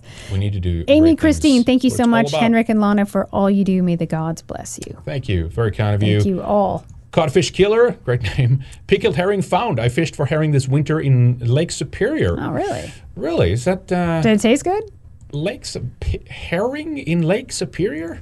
Really? Is it close enough to have an ocean inlet? I thought it was just salt water. I could be wrong. I gotta look that up. Good, look that up. Anyway, thank you. Appreciate the little tip there. Maybe I have to go to the Lake Superior to get my herring. John Kutarski says, one more five because I love you. Well, thank you. Appreciate that. Very kind of you. 14 Reasons simply says Merry Christmas. Merry Christmas to you as well. All right. I think we should wrap up right there. All right. So we'll be taking the weekend off here, of course, spending with family here. We'll be back, as soon as possible, essentially. All right. Not sure when we do Weekend Warrior, but we'll do a little member show. Did you want to mention Sigrid real quick? Or should we? We uploaded that segment, so I guess we can refer people to that as well. We did upload a... people were asking if they could help out. People were already sending to help out, and we really appreciate it. So we did do a video on Sigrid and her updates and everything that's happening, and linked to a Give, Send, Go, which is a Christian company, I think. Yes, they've been very good. Lucky we have them. Yeah, thank you again to everyone who's donated. Thank you so much. I've been really floored by the support. It really helps. Kind wishes. The medical extortion that we're dealing with. It's simply outrageous. Yes, it definitely is. It's been crazy, but it is what it is. We're here. Everyone is good. Everything is working. So we're just that's the most important thing. I appreciate. She's growing and she's eating like crazy. Like every 1.52 hours, it's like up all night. Yeah, yeah. I mean, it's like this little thing is gonna like be taller than me one day. I just know it. She's gonna be like 5'8". I'm 5'7". I want her to be 5'8". 5'8". 5'8's a good number. We'll shoot for that. Yeah. I mean, I just want to mention that we're so lucky to have you guys, and we're lucky to be in a position where we can ask people for help. Not everyone has that. And so I just, want to show my appreciation for you guys and everybody. And we don't expect anything. It's nothing wrong with asking for help, although I hate asking for help. But sometimes that's what you have to do in order to stay afloat. That's what it is. So we couldn't be here without you guys. And hopefully, you think we offer something enough that you feel you want to support us. So we appreciate everyone who does that, and everyone out there who's a member, and everyone who's donating and stuff. And I was going to update my executive producers list here, so I have a full one. There's actually a couple of names that's on there. But let me mention a couple of the usuals that's on there. So sorry if I'm still missing someone who's not on there. T. Lothrop Stoddard, V. Miller, Resin Revolt. Let me go to the video here. Where are we? Good Luck Lap, Jake, Red Pill Rundown, Chalky Milk, French 47, Mark Smith, No One Jeeves, President Ubunga, Fetch Me If You Can, Mongoose, William Fox, Angry White Soccer Mom, The Second Wanderer, so in chat, thank you, man, Operation Werewolf, Chalky Milk too, by the way, Operation Werewolf, and The Ride Never Ends. And we also have, as producers, Mr. Walker696, Johansson, Leroy Dumond, Snark Pup, and Ice Open. Thank you. We appreciate you guys. And I think we missed a snow leopard in there. There's a couple names. Yes, exactly. There's a couple more. We'll add those in as soon as I tried just before we went on the stream. I was like, I can't do it. I have these other things. But yeah, there's a couple there. So thank you guys. I do apologize for missing you today, but we'll get you in there before the next one. So, all right. I think that's it, Lana. That's awesome. It. Good show. Right. Did you enjoy that? I did. Yeah, that was fun. It's always a blast. Good Merry time. Christmas. Happy Good Yule. Yes. Enjoy your weekend. That's right. Good Yule, everybody. Much love to all of you. Thank you again so much for the support. We'll be back here before you know it. Take care. Bye.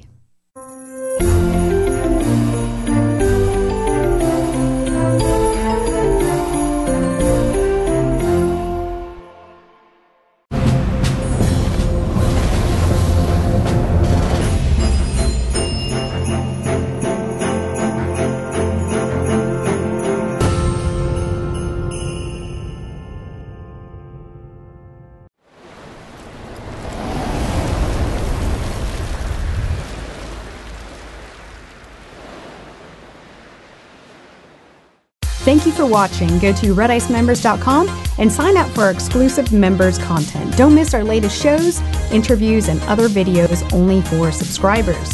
You can also become a member by signing up at subscribestar.com/redice. Get full access and help support our work. See you on the other side.